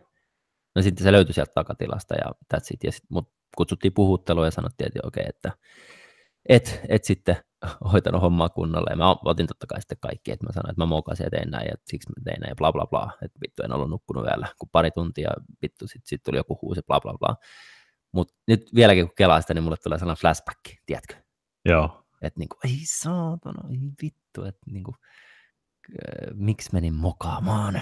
Niin, ja, niin. Mutta mut sitten tavallaan, miten mä voin ounata tuon itselleni, niin omistaa tuon tilanteen, niin se, että mä koitan vaan painaa sen pois mielestä, niin on mun mielestä myös se niin kuin hylkäämistä tietyllä tavalla, että mä en omista sitä täysillä. Joo. Että tavallaan niin kuin, mä luulen, että ainoa tapa omistaa se on kuitenkin ajatella, että mitä hyvää siitä seurasi, kun mä tein sen virheen. No mitä hyvää siitä seurasi? Kukaan ei tullut vittuuleen mulle, kukaan ei sanonut, kukaan ei muuttanut suhtautumistaan minuun, että tavallaan niin kuin siinä tuli se, ainakin hy, hyvin niin kuin meidän ryhmän suhteet sitten esille, että jos joku mokaa, niin se ei ole niin tärkeää. Että tiedätkö, että kunhan kaikki niin kuin sitoutuu täysillä tekemään sitä omaa hommaansa, että kuitenkin mä voin kuvitella, että ne kaikki oli kuitenkin mun puolella siinä hommassa. Että et tavallaan niin kuin siinä on se camaraderie ja luottamus ihmisten kanssa. Joo. Ja, ja tavallaan eihän se tule esille ilman sitä mokaamista. Niin. Niin, niin, niin tavallaan niin kuin, kun mä, mulle tulee se flashback, niin mä voin miettiä niitä ikäviä tunteita ö, siitä mokaamisesta. Tai mä voin miettiä sitä, että no ainakin vittu, me ollaan samaa tiimiä, kaikki on mun puolella ja mä rakastan niitä muita mun ryhmäläisiä ja jos joku niistä mokaisi, niin mä en niin kuin, rupeisi tuomitsemaan niitä. Tavallaan niin kuin, mä voin koittaa korvata ne negatiiviset tunteet niin kuin positiivisilla tunteilla, niin sitten seuraavan kerran, kun mulle tulee se flashback mieleen, niin mä voin niin aktiivisesti koittaa sitten miettiä niitä positiivisia asioita, mitä siitä on seurannut. Joo, no toi on perhana hyvä. Mun mielestä toi kuulostaa niin kuin fiksulta toiminnalta. Mulle ei itsellä, mä jotenkin jos mulla tulee jotain semmoisia, että mä mokaan jossain, niin mm. mulla tuli vain ensimmäisenä tuosta mieleen se, että mulle tulee mieleen, tai nyt ei tule mitään yksittäistä keissiä mieleen, mutta mä tiedän, että mä oon joskus tehnyt niin, että, että jos tulee joku ilmi, että okei, nyt on tapahtunut joku moka, mm. ja on niin tuommoinen ryhmäsetuppi, niin että et mä tiedän, että et mä, olisin, mä oon niin jotenkin ollut siihen vaikuttamassa, että mulla olisi ollut jotain, niin kuin, mä olisin pystynyt tekemään jotain, että sitä mokaa ei olisi tapahtunut, ja siitä mokasta aletaan syyttää sitten jotain henkilöä, mm. niin se, että, että semmoisessa tilanteessa niin mä itse niin kuin odotan itseltäni, että mä pystyn sitten sanomaan, että hei, se oli niin kuin mun syy, mm. vaikka se ei olisi ollut tavallaan, tai vaikka mä voisin ihan hyvin tehdä niin, että mä oon vaan hiljaa, joku toinen saa sitten syyt niskoilleen, se ei mitenkään luule, että nyt on tapahtunut jotain vääryyttä, ja niin kuin, jotenkin se, että, että pystyy niin kuin Mä en tiedä, että ei, ei, ei jotenkin käsittele oikeastaan sitä samaa asiaa, mistä sä puhuit, mutta mm. että joka tapauksessa niin tuosta virheiden myöntämisestä, niin se, että, niin, niin että sä kuitenkin... Ottaa sen, pystyy ottaa sen niin kuitenkin niin kaikissa tilanteissa omille harteilleen, että okei, mä mokasin. Mm. Kyllä, mutta tuossa tulee, tai siis on mun mielestä vähän kaksi eri asiaa, mutta tuossa, minkä sä sanoit, niin mu, mulle tuosta tulee mieleen se niin kuin puhdas omatunto, että niin. kun mä, mä elän mun elämääni, niin tota, ja mä katon vaikka eilistä, tai viime viikkoa, tai viime kuukautta, Joo. jos mulle tulee joku asia mieleen, missä mä niin kuin, toimin epä, epärehellisesti tai en omien arvojeni ja normieni mukaan, niin sitten mulla saattaa se tulla niin kuin, kaivaa omaa tuntoa niin sanotusti. Joo. Ja jos mä varastin kaupasta tai trikoin jotain mun ystävää vastaan tai jotain, niin sitten mulla saattaa niin kuin, nousta alitajunnasta, tai siis ihan, ihan niin kuin tietoiseen tajunta, että, että vitsi mä oon paska jätkä, tai vitsi mä oon varas, tai, vitsi, tai siis tiedätkö, se, se, sellaisia niin. negatiivisia ajatuksia.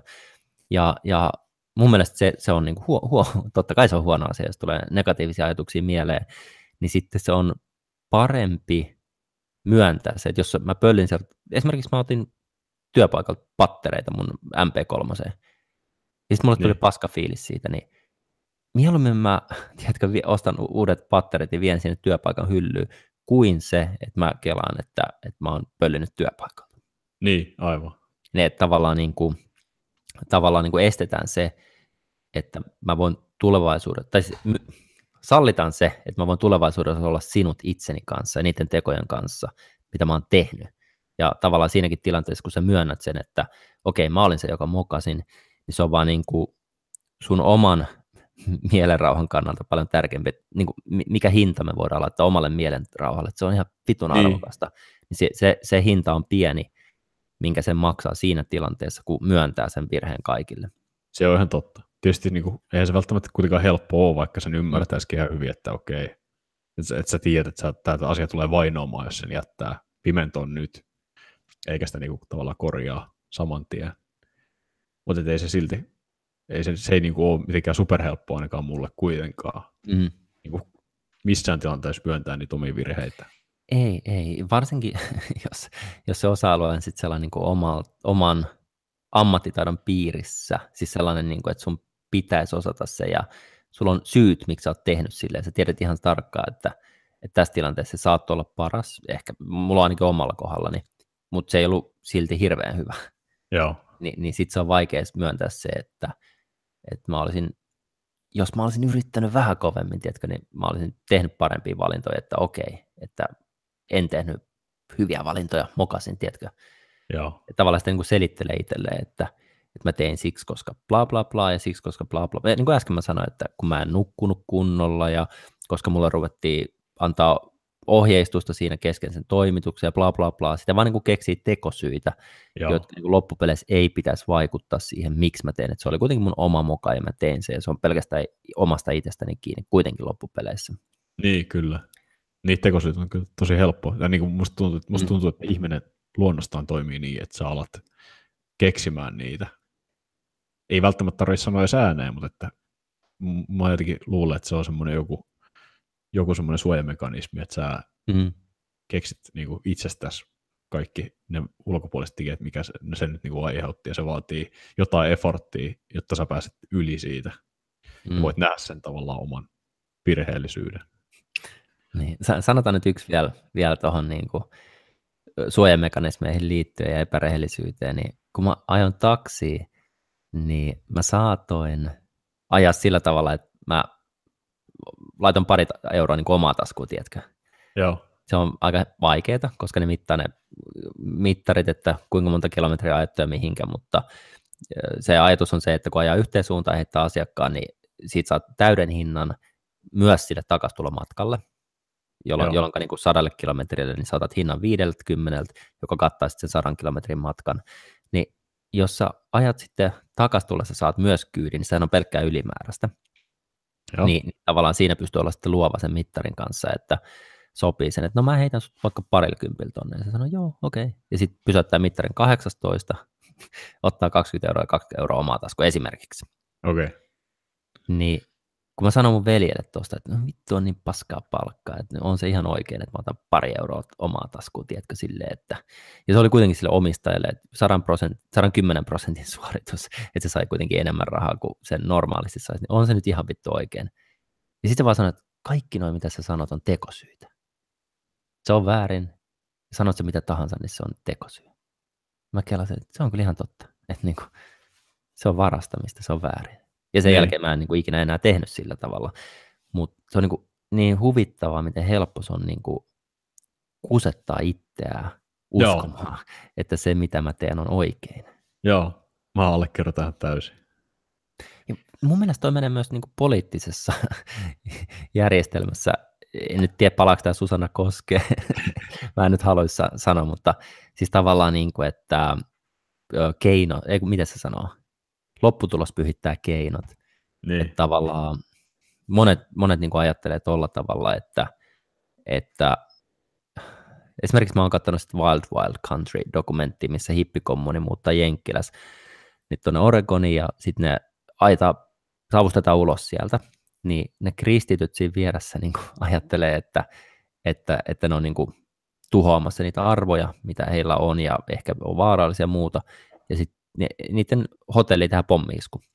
Joo. Niin tavallaan niin kuin se, että puolustetaan se maan hyvinvointia ja omia arvoja ja yhtenäisyyttä ja sillä, että räjätetään pommeja niiden hotellissa.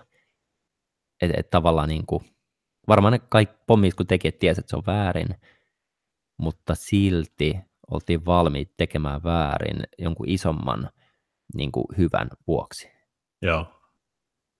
Vaan niin kuin kusetettiin itseään. Niin, niin, niin, niin. Ja samasta asiasta siinä on ihan kyse varmasti.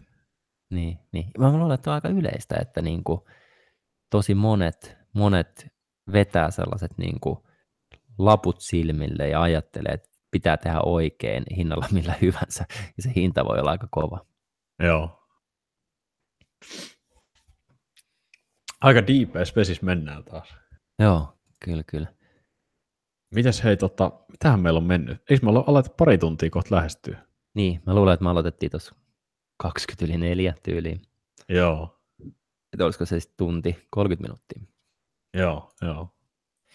Pienti, pienten vaikeuksien kautta, niin ihan niin. hyvään podcastiin kuitenkin. Kyllä. Ainakin tota, meidän mielestä. Meidän omasta mielestä. Se aina itselleen kannattaa jutella niitä mukavia. Kyllä, kyllä. Luoda se hyvä ympäristö sinne oman pään sisään. Joo. Tota, otetaanko joku huumori, huumori ja mennään sillä ulos? Se voisi olla aika kova. Mm. No mites toi tunnistusopan opas kesän pörriäisille? Se oli aika hauska. Joo. Uusio pylvästys.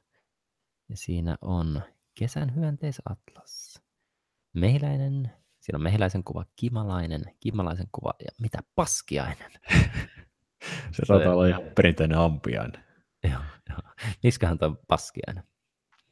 Musta tuntuu, että toi on toi paskiainen ainut noista, joka pistelee ihmisiä oikeastaan. Mm, okei. Okay. Mun mielestä on tosi mielenkiintoisia lajeja. Niin kuin ylipäänsä, esimerkiksi toi paskeaislaji. Niin. tota, Richard Dawkins vaan esimerkiksi tuossa Selfish Geneissa puhuu yhden kappaleen sitten mehiläisistä ja siitä mekanismista, miten, miten, miksi se uhraa oman henkensä yhteisön eteen. Mutta keksit se, sitä mekanismia, että miksi, kun yleensä kaikki eliöt niin koittaa kasvattaa geenejä niin kuin geenipuulissa, niin miksi joku, jollekin eliölle on sitten kannattavaa tappaa itsensä? en, nyt, nyt en kyllä tiedä yhtään. Aivan hukassa. Joo, no se johtuu siitä, että ne muut siinä samassa pesässä olevat niin jakaa riittävän suuren määrän samasta geeniperimästä, jolloin e, ei tarvitse olla täysin identtinen, mutta riittävän lähellä identtistä, jolloin se, se mekanismi, millä ne geenit sitten lisää itseään geenipuulissa on se, että jos on vaikka viisi ampiaista ja ne on riittävän lähellä toisiaan, niin silloinhan sen ampiaisen näkökulmasta ei ole mitään väliä, kuka niistä viidestä selviää. Niin. Koska jos sanotaan vaikka, ne on numeroitu ykköstä viitoseen, niin se ykkösampiainen niin, öö, kuolee, mutta sillä se on ihan vitu sama, kuoleeko se vai ei, kuhan joku niistä niin selviää, kaksi, kolme, neljä tai viisi. Joo. Niin silloin se voi ihan hyvin pistää sen piikin siihen vastustajaa, sitten se, sillä lähtee sisälmykset pois siinä, kun se kuolee, kuolee siinä, kun se pisti, mutta sitä ei kiinnosta eikä se tarvitse kiinnostaa, koska ne geenit kuitenkin jatkuu eteenpäin niissä muissa. Vähän niin kuin se ihmisellä se, se lasketaan se geneettinen läheisyys sitten omaan isään tai lapsiin tai sisaren lapsiin tai näin, niin sitten esimerkiksi sisaren lapsiin on suurempi kontakti kuin veljen lapsiin. Siis per, periaatteessa niin kuin matemaattisesti, että kun se on suurempi todennäköisyys, että sisaren lapset on oikeasti sen sisaren lapsia, kuin että veljen lapset on oikeasti veljen lapsia. Mutta se yleensä niin kuin lasketaan se askeleiden kautta, että oman lapseen sä, sulla on niin kuin, tosi suuri todennäköisesti, että se jakaa samoin geenejä, niin sitten sä Joo. totta kai niin kuin, pidät huolta omasta lapsestasi. sisaren lapseen sillä on niin kuin, mä en tiedä mikä se luku on sitten, kaksi askelta, onko se 25 prosenttia, niin sitten sä pidät sen verran niistä, ja sitten taas sisaren lapsen lapsiin, niin sitten se, se taas menee yhdellä puolella, se on 0,125, mutta kuitenkin, että se sitten luonnossa käsittääkseni toimii samalla logiikalla. Okei, aika mielenkiintoinen. Tota mä en tiennyt.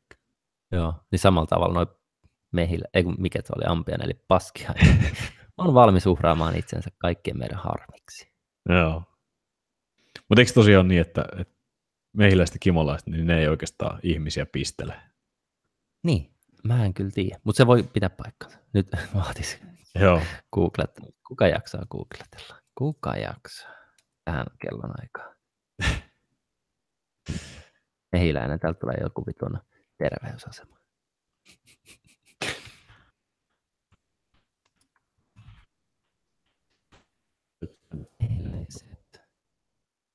Ja tota, ei tässä sanota. Okei, mitä jos me jätetään tämä arvotuksessa? Kerrotaan ensi podcastissa. Joo, tehdään näin. Joo, kyllä, kyllä. Joo. Siellä oli hei, Heikki Jetsonen kommentoinut vielä, että ihan mielenkiintoista kuunnella tässä koodetessa kyllä ollut. Kiitoksia kovasti. Mukava kuulla, että tämä on ollut mukaan hyvä podcasti edes jollekin. Mullekin kuin meille, meille itselle. siis meillähän tämä on nyt aina helvetin hauskaa julkaista näitä. Oh. Ja samalla tuuletta vähän omia ajatuksia. Ja sitten se on myös sellainen tapa, millä niin kuin pystyy itse, itse ainakin harjoittelemaan sitten omaa julkista ulostuontia puhuessa esimerkiksi. Joo, kyllä. Mutta hei, tosiaan hirmu siistiä, että täällä on ollut nyt jengiä kuitenkin kattelemassa ja kuuntelemassa tätä meidän lätinää täällä. Ihan livenäkin. Kyllä, kyllä. Ja tota, jos tosiaan kiinnostaa, niin tuolla on linkki R Suomessa, niin siellä pystyy sitten pomppaa sisään ja ihan niin kuin osallistumaan keskusteluihin meidän kanssa. Ja olisi tosi kiva saada vieraita, saada niin kuin interaktiivinen lähetys, että joko chatin kautta sitten ihan vaikka tulla aina soittajana tänne.